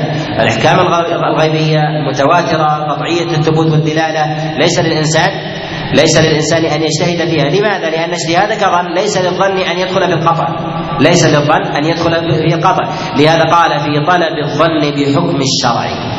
بحكم الشرعي أن تطلب بالظن الذي لديك في حكم الشرع حتى تخرج به بنتيجة آه، تقرب من مراد الله سبحانه وتعالى. نعم. أحسن الله إليه. قال رحمه الله تعالى وعلم فقه الدين شرط المجتهد. يقول حتى ترى العز عن المزيد مجانبا لرتبة التقليد. وبذل الوسع يختلف الناس في تقديره ولكن أعلى ضابط له هو أن يصل الإنسان إلى درجة العجز. ودرجة درجة العجز هو ألا يجد الإنسان مزيدا من الأبواب يخلص الإنسان بها يخلص بها الإنسان إلى معرفة الحق. فإذا عجز عن التماس المزيد وخرج بنتيجه فهو مجتهد. لهذا لا بد للمجتهد اولا أن ينظر في مجموع الأدلة في الشرع المقترنة ابتداء في المسألة المنظورة في المسألة المنظورة. فإذا أراد أن ينظر في مسألة في النكاح لا بد أن يلتمس في في ذلك الأحاديث والآيات الواردة في هذا الباب. لماذا؟ لأنه ربما يجتهد في معنى وقد وردت الدليل في خلافه. ولهذا هذا هل استفرغ الوسع لم يستفرغ أو كان فيها إجماع. فلا بد أن تستفرغ الوسع في التماس الدليل والنظر في المعاني وعمل السلف ومواضع الإجماع وبعد ذلك تنظر في الاجتهاد. وكأن المصنف رحمه الله لما أورد الأدلة الكتاب والسنة والإجماع والقياس جعل مباحث الاجتهاد بعد ذلك. جعل مباحث الاجتهاد بعد ذلك وجعل ما قبله إذا لاح للإنسان وظهر ليس له أن يجتهد أن يجتهد رأيه. وكذلك أيضا في قوله مجانبا لرتبة التقليد التقليد أخذ من القلادة. وكأن الإنسان يتقلد يقلده غيره شيئا ويقبلها ولا يدري ما هي. ولا يدري ولا يدري ما هي. أو كحال القلادة التي يضعها الإنسان في عنق دابة ثم يقودها. ولهذا هذا مقلد وذاك مجتهد. ذاك مقلد وذاك وذاك مجتهد. لهذا ينبغي للإنسان أن يستفرغ وسعه في الاجتهاد حتى يخرج عن دائرة التقليد أن يتبع غيره. والتقليد جائز في الفروع. التقليد جائز في الفروع. ولا خلاف فيه عند السلف. والصحابة عليهم رضوان الله تعالى فيهم مجتهدون وفيهم مقلدون.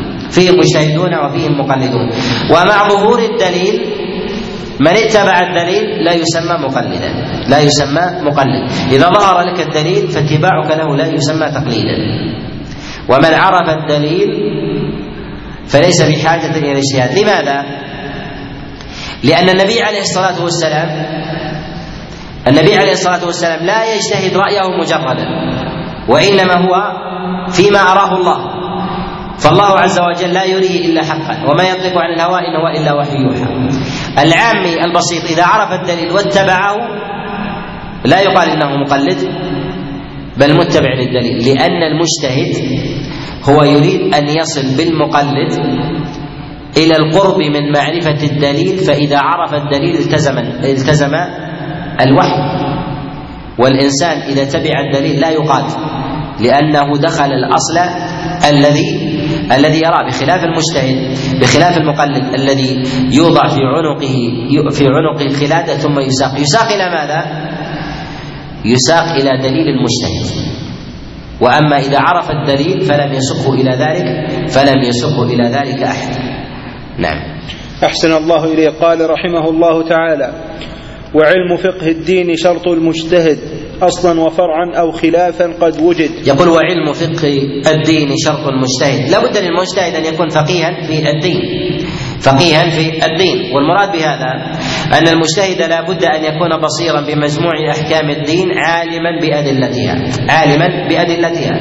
لأنه لا يمكن أن يتوفر في معرفة الدليل من الكتاب والسنة إلا وقد أحاط بها. وأقوى ما ينبغي الانسان أن يعتني به في الإسلام أن اولا أن يكون عالما بأدلة الأحكام من الكتاب وتقدم الكلام معنا هذا في هذا. وهي قرابة 500 إلى 600 آية في كلام الله.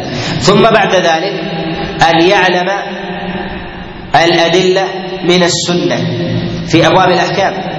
وفي قول المصنف رحمه الله أصلا وفرعا الشريعة تقسم من جهة نوعها إلى أصول وفروع. إلى أصول وفروع. ما يتعلق بالأصول في أمور العقائد.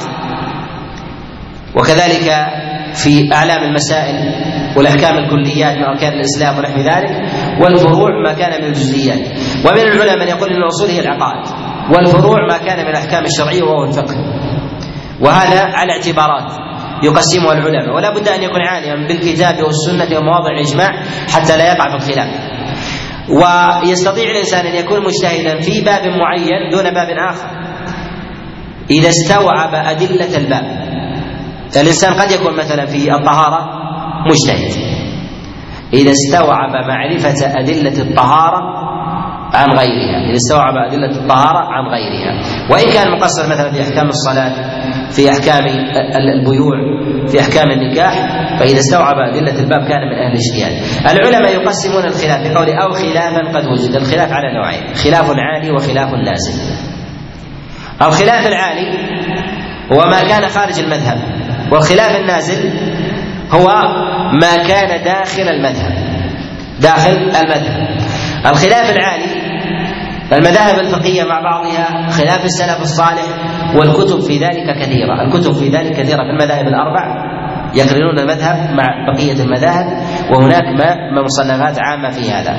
المصنفات العامة التي تصنف على الخلاف السلف الصالح ككتب المصنفات عبد الرزاق بن أبي شيبة سنن البيهقي معرفه سنن الاثار كتب المنذر كتب بن عبد البر رحمه الله هذه في الخلاف العالي. في الخلاف العالي الخلاف النازل الذي يذكر روايات مذهب أحمد روايات مذهب الشافعي روايات مذهب أبي حنيفة روايات مذهب مذهب الإمام مالك أي في دائرة نازلة من ابواب من أبواب الخلاف. أعلى أنواع الخلاف هو الخلاف العالي أن يكون الإنسان بصيرا به بصيرا بأقوال العلماء ومنه ما يتعلق بالخلاف بالخلاف النازل. نعم. أحسن الله إليه. قال رحمه الله تعالى ومذهبا ليعلم الإجماع كي لا يكون جاهلا مرتاعا. وهذا أن الإنسان إذا كان جاهلا بمواضع الخلاف بداهة أنه لا يعرف مواضع الإجماع. وكذلك لا يعرف مواضع الكثرة والقلة باجتماع العلماء. وكذلك أنواع القائلين. وإن كنا لا نعتبر بكثرة القائلين في إصابة الحق إلا أنه مرجح. إلا أنه مرجح. فوجود اثنين على قول أرجح من واحد. وذلك أنه اجتمع عقلان على مسألة هو أقرب للإصابة. فإذا تناظرت العقول في مسألة معينة وخرجت بحكم أرجح من عقل واحد في الأغلب. وقد يترجح عقل بحضوره وقوته وإصابته بالدليل على عقلين وثلاثة وأربعة.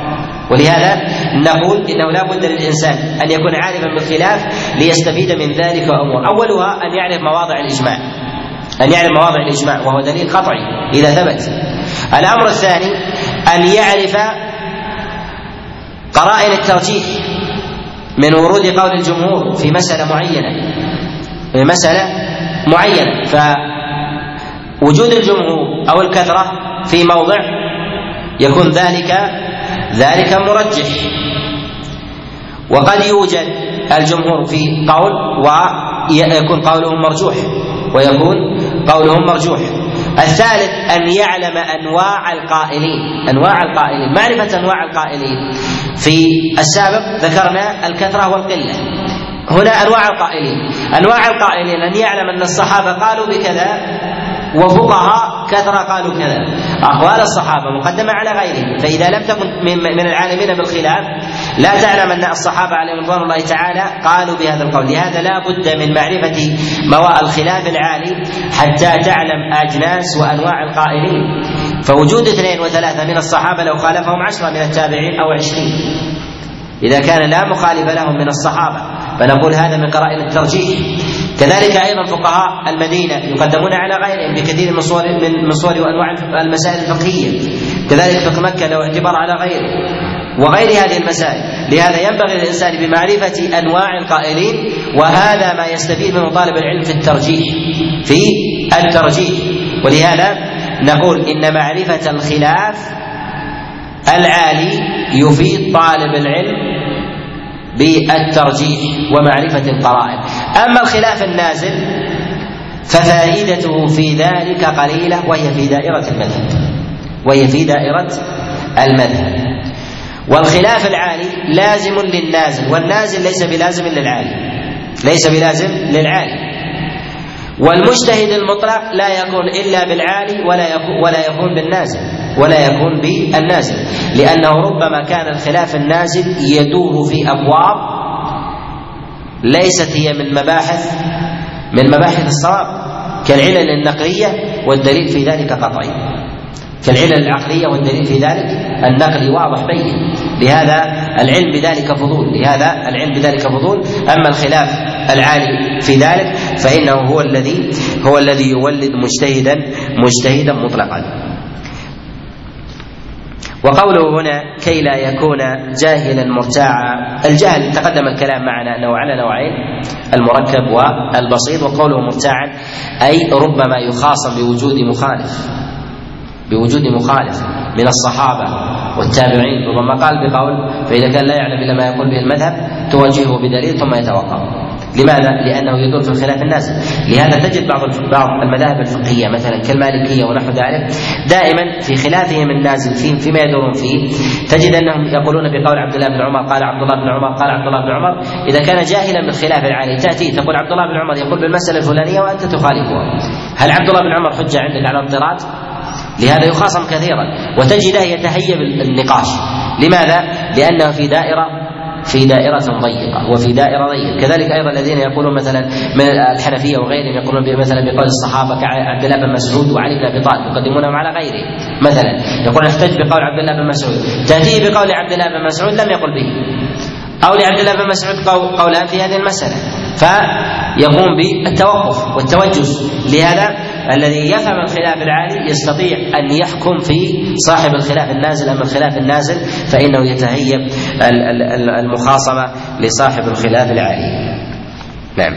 أحسن الله إليه قال رحمه الله تعالى: ويعلم المهم من من تفسير كلام رب واحد قدير يقول هنا ويعلم المهم من تفسير كلام رب واحد قدير التفسير المراد به هو الإزالة إزالة الشيء.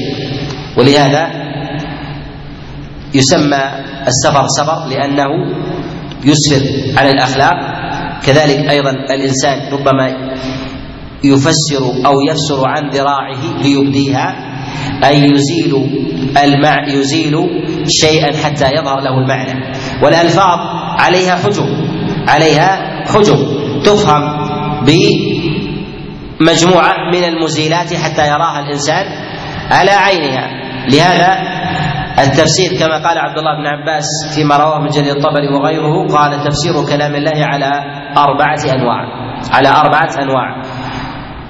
تفسير لا يعذر أحد بجهله يعني يعلم بداهة يعلم بداهة الله خالق كل شيء. هذا لا يحتاج إلى مفسر. كل ما تراه فالله عز وجل خالقه. من شجر وحجر ومدر وأرض وفضاء وغير ذلك. تفسير يعلم في كلام الله وكلام رسول الله صلى الله عليه وسلم. وهذا ما يفسر الكلام بعضهم من بعض من كلام الله عز وجل وكلام رسول الله وتفسير يعرف في كلام العرب مرده إلى اللغة مرده إلى إلى لغة العرب. وتأويل لا يعلمه إلا الله وهذا ما ساتر الله عز وجل به. وقد اختلف العلماء في وجوده اختلف العلماء في وجود شيء في القرآن لا يعلمه إلا الله لا يعلمه إلا الله. اختلف العلماء في هذا على قولين. من العلماء من قال أنه لا يوجد في القرآن شيء لا يعلمه إلا الله لأن ذلك ينافي مقصد تنزيل القرآن. لأن القرآن ما أنزله الله عز وجل إلا تبيانا لكل شيء. فكيف يكون فيه شيء؟ من المتشابه المطلق الذي لا يكاد يفهمه أحد. ومن العلماء من قال يوجد شيء من ذلك ولكنه نزل يسير يلزم من ذلك الإعجاز. قال وذلك كالحروف المقطعة مثلا. أي لا يدركها الناس نقول إن من الحروف المقطعة هناك من اجتهد وقطع بها. هناك من اجتهد وقطع بها. إذا من اجتهد وقطع بها يرى أنها عنده ليست متشابهة ولو كانت متشابهة وكلها إلى الله. لوكلها إلى الله.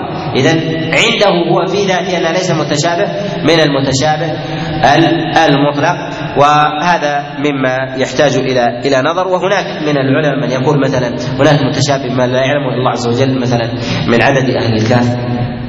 من أحوال الأمم السابقة التي ذكر الله عز وجل وعلق بعض معانيها. قالوا هذا من المتشابه الذي لا يعلمه إلا الله سبحانه سبحانه وتعالى. ولكن نقول هذا لا يتعلق في أمور الأحكام. هذا لا يتعلق في أمور الأحكام ولا في أمور في أمور العقائد. لهذا ينبغي الإنسان أن يكون عالما بلغة العرب عالما إذا أراد أن يكون عالما بالتفسير اولا أن يكون عالما بلغة العرب أن يكون عالما بالوضع الذي نزل عليه القرآن الذي نزل عليه القرآن العرف عرف السلف الصالح. إذا لم يرجع العرف وكان عالم بلغة العرب أخطأ. لماذا؟ لأن العرف يخصص المعنى. كما جاء في حديث عدي بن حاتم بقول النبي عليه الصلاة والسلام قول رسول الله صلى الله عليه وسلم خيط الأبيض من خيط الأسود من الفجر. أنا قال عمدت إلى عقالين أسود وأبيض فوضعتهما تحت وسادة. قال النبي عليه الصلاة والسلام ليس ذلك قال إنما هو سواد الليل وبياض وبياض النهار الذي يرجع إلى التفسير في اللغة. لو أعطيت رجل عربي يتقن اللغة العربية ارجع للقواميس ارجع إلى الخيط. ما معنى كلمة خاطا مادة خاطا يجد في ذلك أن الخيط هو الحبل. واذا أسود هو الأسود ما هو ضد الأبيض والأبيض ما هو ضد الأسود ويقوم حينئذ بجلب هذا وهذا. التاويل في ذلك صحيح؟ لا. الأمر الثالث في هذا أن يكون عالما بالبلاغة. البلاغة هي التي تفهم من مجموع السياق لا من مفردات الكلمات لا من مفردات الكلمات. لدينا معاني للكلمات ومعاني للجمل. معاني الجمل هي البلاغة هي البلاغة.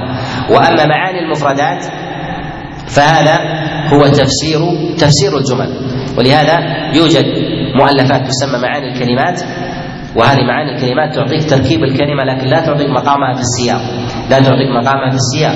وذلك مثلا في قول الله سبحانه وتعالى في قول قوم شعيب قالوا أصلاتك تأمرك أن نترك ما يعبد آباؤنا أن أو أن نفعل في أموالنا ما نشاء إنك لأنت الحليم الرشيد. إذا أردت أن تفكك هذه العبارات بمعاني الكلمات ستأخذ معنى مغاير عن مراد الله سبحانه وتعالى. وإذا أتيت فهمتها بالسياق التام تعلم أنهم يريدون بذلك أنك لست حليم ولست رشيد. هذا على باب التهكم. ذق إنك أنت العزيز الكريم. هل الإنسان إذا كان يعذب في ذلك يقال إنه كريم عزيز مراد بذلك الاهانه، إذا أتيت بتركيب هذه اللفظة من جهة التركيب بالمعنى ستقوم بمعنى مغاير عن فهم السياق، لهذا لا بد من معرفة من معرفة كلام الله سبحانه وتعالى بلغة العرب، لا معرفة الوضع، معرفة البلاغة، كذلك أيضا معرفة كلام الله عز وجل فيما يشابه المعنى المنظور فيه وكذلك سنة النبي عليه الصلاة والسلام. فربما كان للآية مخصص وكان لها مبين. إذا قد تكون مجملة يكون لها مبين أو تكون مثلا مطلقة لها مقيد سواء من الكتاب أو من السنة. نعم. أحسن الله إليه. قال رحمه الله تعالى كذا مهما من حديث أو أثر وحال أصحاب الرواة للخبر. وهذا علم صناعة الحديث أنه ينبغي للإنسان أن يكون بصيرا بمعرفة الأحاديث آه، بأنواعها يعرف المتواتر فإنه يفيد العلم يفيد العلم القطعي آه، إذا كان ظاهر الدلالة والآحاد ويفيد علم الظن عند الأصوليين ويعرف أيضا مراتبها من جهة قوتها من جهة الثبوت ومن قوتها أيضا من جهة الدلالة. وقوله هنا من حديث أو أثر يفرق بين الحديث المرفوع إلى رسول الله والأثر والموقوف على على اصحاب رسول الله صلى الله عليه وسلم. كذلك أيضا هنا كما يعلم أحوال المتون لابد أن يعلم أحوال الأسانيد في قوله وحال أصحاب الرواة للخبر. أحوال الرواة للخبر يعرف الثقات والعدول وشروط التوثيق وكذلك أيضا أئمة النقد وكذلك المصنفات التي ينظر فيها هذه هذه الأحاديث. يعرف كتب الصحاح كالصحيحين والسنن الأربع وشروط هؤلاء الأئمة وكذلك أيضا الكتب التي فيها مضان الآثار كمصنف عبد الرزاق بن أبي شيبة وسنن البيهقي ومعرفة سنن الآثار وكتب المنذر وكتب عبد البر وموطا الإمام مالك وكتب التفسير في هذا التي تعتني بتفسير آيات الأحكام وتتوسع في نقل الآثار في ذلك تفسير ابن جرير وابن أبي حاتم وكذلك عبد بن حميد وابن المنذر والبغوي وغيرها من كتب التفسير التي تعتني بذكر بذكر آثار آثار السلف في الأحكام الأحكام وغيرها. ولا بد أن يكون بصيرا بمعرفة الثقات متبصرا أيضا بكلام الأئمة وأئمة النقد الذين عليهم المعول في نقد الرواة ويعرف أيضا مراتب الفاظ الجرح والتعديل مراتب الفاظ الجرح والتعديل ومراتب الأئمة أيضا من جهة القوة في النقد.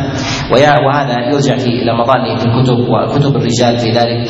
هناك كتب أصلية وكتب فرعية. الكتب الأصلية هي التي صنفها الائمه أئمة النقد كالتاريخ للبخاري والتاريخ أيضا الأوسط والصغير وكذلك أيضا الجرح والتعديل لابن أبي حاتم الضعفاء للعقيلي والنسائي وكذلك أيضا كتب الرجال منها للامام أحمد رحمه الله في معرفة الرجال كتب ابن حبان كتاب الثقات ومعرفه رواة الامصار وكذلك أيضا المجروحين كتاب الكامل لابن عدي وكتاب التاريخ للفسوي ويعقوب بن شيبة وغيرها من كتب التاريخ التي تعتبر الأصلية التي يذكر فيها العلماء تراجم الرواة. كذلك الكنى للبخاري والكنى للنسائي والكنى للدولابي وغيرها. وهناك كتب تعتبر فرعية جمعت من هذه المصنفات شذر ووضعتها تحت تراجمهم ومن أعلى ذلك وأمثله الكمال للمقدسي وتوسع في ذلك المزي رحمه الله في كتاب تهذيب الكمال وتفرع عن ذلك مجموعة من المصنفات كتهذيب تهذيب الكمال للحافظ بن حجر وفرع عنه كتابه التقريب وجاء في ذلك أيضا تذهيب تهذيب الكمال وخلاصة تذهيب التهذيب فإن ثمة مصنفات كثيرة كذلك أيضا كتاب الكاشف والإكمال وغيرها ثمة مصنفات اعتنت بجمع رواة سواء على بعض المصنفات أو ثمة مصنفات اعتنى الأئمة عليهم رحمة الله بجمع كلام الأئمة من غير قصد لكتاب لكتاب معين والعلماء في ذلك يتباين لكن ينبغي لطالب العلم أن يعرف هذه المصنفات. وثمة مصنفات أيضا تقسم تنقسم باعتبارات.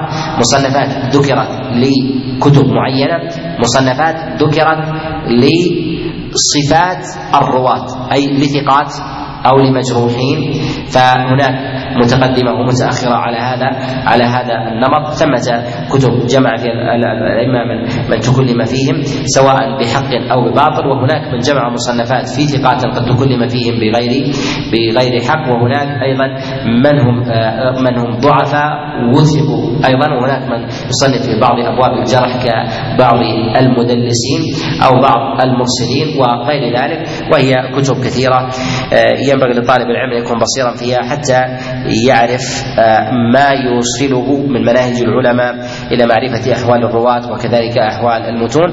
كذلك أيضا لا يمكن لطالب العلم أن يكون بصيرا بالمتون وكذلك نقدها حتى يكون عالما بمجموع المعاني في الشريعة حافظا للوحيين يستطيع أن يقيس بعضها عن بعض وأن يعرف مواضع النكارة مواضع النكارة في بعض المتون التي خرجت عن السياق. نعم.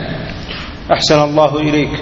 قال رحمه الله تعالى وأن يكون عارفا لفظ العرب مع فهمه علم المعاني والأدب كالنحو والصرف وما يحتاجه ليأته على ليأته على الهدى منهاجه.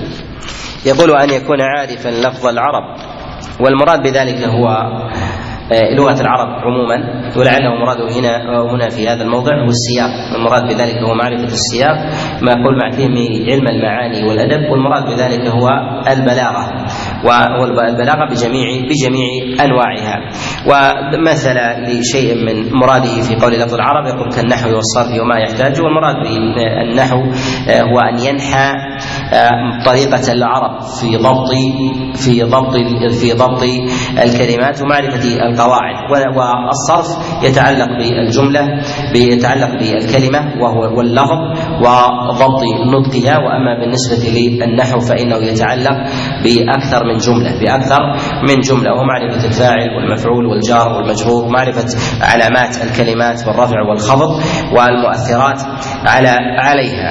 يقول ما يحتاجه ليأتي على الهدى منهاجه يعلم يعلم ما يحتاجه أيضا في أبواب اللغة من أدلة الأدلة التي يعتمدون عليها من الكتاب.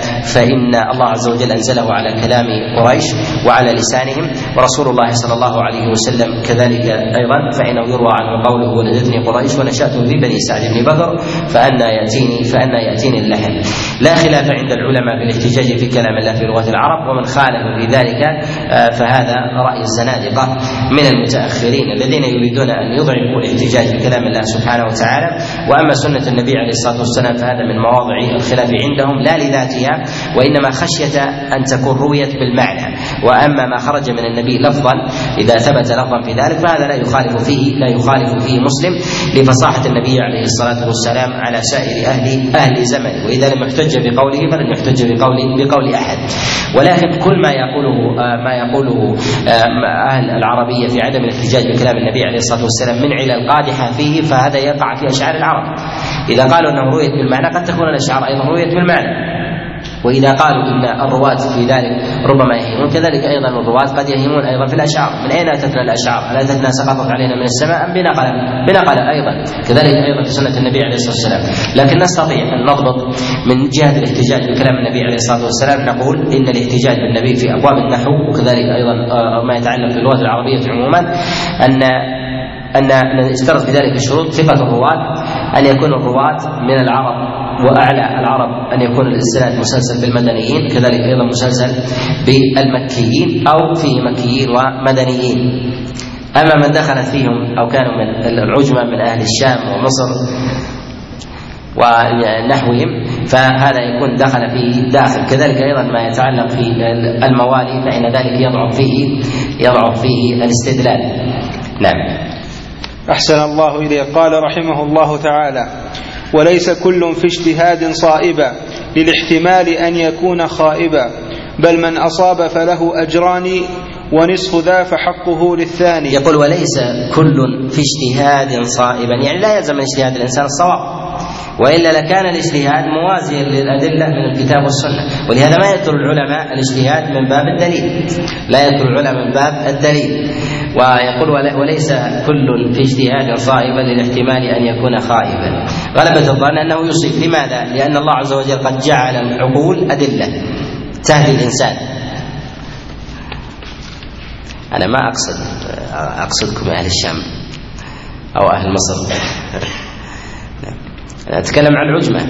فيما بعد ذلك في الصدر الأول في الصدر الأول ما كان بعد القرن الأول دخلت العجمة على الناس. دخلت العجمة على الناس. وبقيت بل دخلت العجمة بعد ذلك على المدينة أكثر من غيرها من بعض بلدان الإسلام. فتجد اليمن نجد ما دخلت العجمة إلا متأخرة. ما دخلت العجمة إلا متأخرة. ولهذا جاءت العجمة إلى المدينة جاءت إليها من الشام وجاءت من العراق. والمجتهد إذا بذل وسعه قد لا يصيب وقد يخطئ. والدليل على ذلك قول النبي عليه الصلاة والسلام إذا اجتهد الحاكم فأصاب فله أجران وإذا أخطأ فله أجر واحد. كذلك أيضا في اجتهاد سليمان وداود. قال الله عز وجل ففهمناها سليمان. يعني أنه ترجح قوله على على قول على قول غيره. مما يدل أنه قد يصيب وقد يخطئ وقد يقع في قول صواب لكن هناك ما هو أرجح أرجح منه. وإذا استفرغ وسعه لحقه الأجر إذا أصاب أو أخطأ. إذا أصاب له أجران وإذا أخطأ فله أجر أجر واحد. ولكن هذا لا يكون إلا باستفراغ الوسع. الحاكم والمجتهد إذا اجتهد من غير تعب وبذل وسع لا يلحقه الأجر بل هو آثم. ولهذا يقول على الله بلا بلا علم. بلا علم. لهذا ينبغي له أن أن أن يتوقع في مسائل الاجتهاد حتى يوقى من الإثم. نعم. أحسن الله إليه. قال رحمه الله تعالى وما لقول الغير كان يقصد من غير ترجيح فذا مقلد. ومن تصدى لاجتهاد مطلق فمنعه التقليد حتما حققي. هنا يريد أن يذكر المصنف أنه ما كان ضد المجتهد فهو المقلد.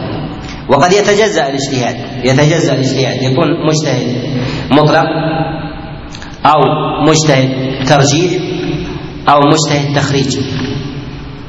مجتهد مطلق وذلك الاجتهاد في سائر علوم الشريعة. وقد يكون مجتهد في أبواب الترجيح في أبواب معينة و أو يكون مجتهد تخريج. مجتهد تخريج وهذا يتعلق في الغالب بالخلاف النازل.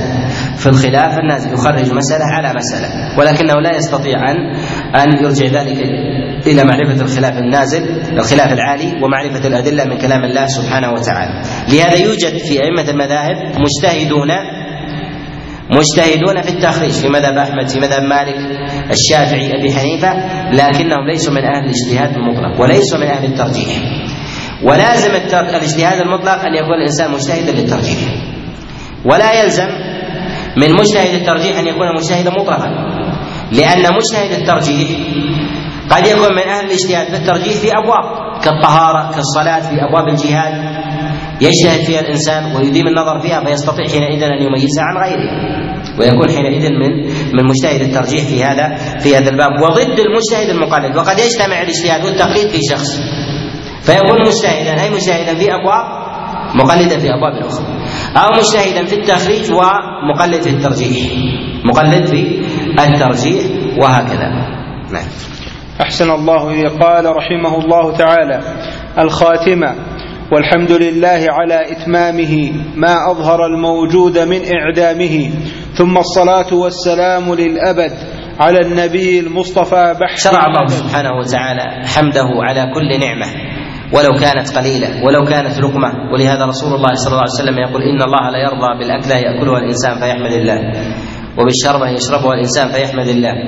فيشرع قبل البدء بالشيء أن يستعين الإنسان بالله فيقول بسم الله الرحمن الرحيم. وأن يتمين وأن يت وأن يتيمن بذكر الله وحمده. وأن يحمد الله في الخواتيم. وذلك على نعمه جل وعلا أن يسر للإنسان الخير وساقه إلى التمام. ولهذا ختم ذلك بالحمد لله على إتمامه تيمنا وشكرا على إنعامه سبحانه وتعالى ما أظهر الموجود من إعدامه. والله سبحانه وتعالى كل يوم هو في شأن. يوجد من المخلوقات من عدم ما لا يحصيه إلا الله سبحانه وتعالى. وهنا كما تقدم الإشارة في غير ما موضع أن حمد الإنسان لربه من غير عدد أو إلحاق ذلك بشيء لا يحصى أن الإنسان يؤتاه الأجر تعظيما لا يؤتاه عددا. كان يقول الإنسان الحمد لله عدد الشجر لا يؤتى حمدا على عدد الشجر وإنما يؤتى تعظيما لها أعظم من غيرها. من الإطلاقات. ولهذا يقول النبي عليه الصلاة والسلام كما جاء في حديث عبد الله بن عباس في قوله لجويرية قلت أربع كلمات ثلاث مرات لو وزنت فيما قلت لوزنته الحمد لله سبحان الله وبحمده عدد خلقه ورضا نفسه وزنة عرشه ومداد كلماته. قال ثم الصلاة والسلام للأبد على النبي المصطفى بحر المدد. والنبي صلى الله عليه وسلم كل ما يأتي في هذه الأمة من خير فله الأجر من غير أن ينقص من أجورنا شيئا وكل عبادة نتعبد بها فهو فهو السبب في وصولها ولها الأجر وهذا من وجوه تقدم النبي عليه الصلاة والسلام وفضله على وفضله على غيره سواء من أنبياء الله عز وجل فضلا عن غيرهم من الأولياء والصالحين والشهداء. وذلك أنه ما من شهيد في الأمة إلا وأجره يأتي النبي وما من عالم إلا وأجره يأتي النبي. وما من متعبد أو طائع بأي نوع من أنواع العبادة بل ما من تارك لشيء من المحرمات محتسبا إلا وأجره يأتي إلى رسول الله صلى الله عليه وسلم. مع كثرة هذه الأمة المتوافرة وذلك فضل الله عز وجل خص به نبيه عليه الصلاة والسلام بأمثال هذه الخصيصة وذلك يشترك معه في بعض الوجوه من جهة الأجر الأنبياء السابقين ولكن لما كانت الأمم أممهم قليلة كان ثمة فرق بين رسول الله صلى الله عليه وسلم وأمته وقوله هنا على النبي المصطفى بحر المدد أي اصطفاه على غيره. فكان ذلك لرسول الله صلى الله عليه وسلم وصفا دائما لازما لأنه سيد ولد آدم. وأول من يشفع وأول من يدخل الجنة بحر المدد. آه، وذلك لأنه أمد الأمة بخيري الدنيا والآخرة. نعم. أحسن الله إليه. قال رحمه الله تعالى وآله والصحب ما نجم أضى وما إليه أمرنا قد فوض. يقول وآله والصحب ما نجم أضى. وآل آل النبي عليه الصلاة والسلام. المراد بذلك هم آل بيته آل بيته عليه الصلاة والسلام. والآل هي من الرجوع الذين يرجع إليهم. الإنسان يقال آل فلان إلى إلى كذا إذا رجع إليه. ويؤول الشيء إلى معنى كذا أي يرجع إليه يرجع إليه. وآل فرعون الذين يرجعون إليه إما بسبب أو نسب. يرجعون إليه بسبب أو بنسب. بسبب إما بالاتباع أو بنسب يرجعون إليه إما بأبيه أو جده. وفي قوله هنا وآله والصحب ما نجم أضاء وآل النبي عليه الصلاة والسلام وآل آل آل علي بن أبي طالب وآل العباس وآل جعفر وآل ربيعة بن الحارث. وقيل إن أزواج النبي عليه الصلاة والسلام من آله. وذلك استدلالا بقول الله جل وعلا وقرن في بيوتكم. ثم آه، بين الله سبحانه وتعالى أنه أراد بهن طهارة فنسبهن إلى أهل البيت. يريد أن يطهركم أهل البيت. قال وما إليه أمرنا قد فوضا يعني آه، أمر هذه الأمة من جهة الاتباع والاقتداء فالله سبحانه وتعالى أمرنا بطاعة رسول الله صلى الله عليه وسلم. أمرنا بطاعة رسوله صلى الله عليه وسلم بالسمع والطاعة. أطيعوا الله وأطيعوا الرسول. وليحذر الذين يخالفون عن أمره أن تصيبهم فتنة. يعني أننا مأمورون بطاعته واجتناب ما نهى عنه رسول الله صلى الله عليه وسلم وزجر. بهذا يكون التمام والكمال. أسأل الله سبحانه وتعالى أن يوفقني وإياكم لمرضاته وأن يجعلنا ممن ينتبع بما نقول ونسمع وأن يهدينا الصراط المستقيم والمنهج القويم. والله أعلم. وصلى الله وسلم وبارك على نبينا محمد.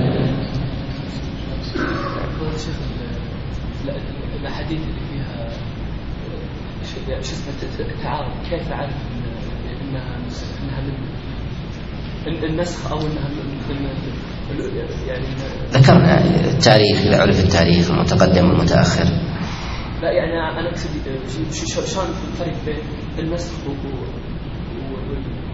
والصارف من الوجوب بالصفات شو الفرق بين النسخ إذا ثبت بدليل. إذا ثبت بدليل أن هذا الحكم منسوخ في الشريعة نص عليه الصحابة أو جاء في النص. جاء في النص. فهذا ظاهر كمسألة مثلا نسخ وتحريم نكاح المتعة. هذا بالنص ليس لنا أن نجمع. أما ما لم يظهر فيه لفظ النسخ وجاء الدليل منفك عن الآخر من غير ربطهما ببعض فإن أمكن الجمع فيجمع. نعم. أي.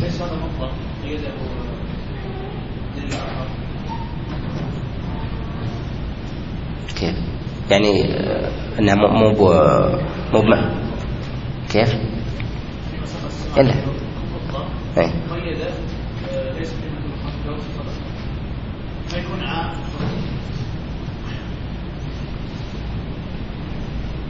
كيف عام يعني ما, ما نعم أي. لا لا لأن المقصود بذلك هو المزروع. إذا سقط السماء العشر المقصود به الزرع. المطلق الواسع يشمل كل شيء. يعني حتى ما كان مثلا من آه، من شجر البراري يجب على الناس أن يأخذوا منه ويؤدوه ونحو ذلك. لا هذا المقصود به ما يزرعه الإنسان.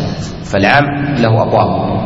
والمطلق له له أبواب أخرى. لهذا نقول عام خصص وليس مطلق نعم.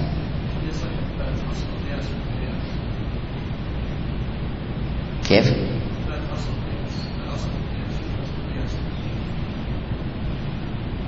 كيف؟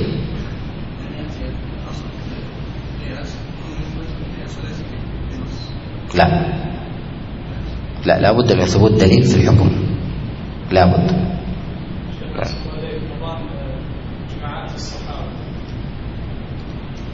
يقول مضان إجماعات الصحابة في الغالب تجدها في كتب الخلاف العالي التي تعتني مثلا في الخلاف القرون الأولى مثلا في كتب ابن عبد البر كتب المنذر تجدها مثلا في المصنفات التي تعتني بالآثار هذه من مواضع الخلاف في مواضع معرفة إجماع الصحابة.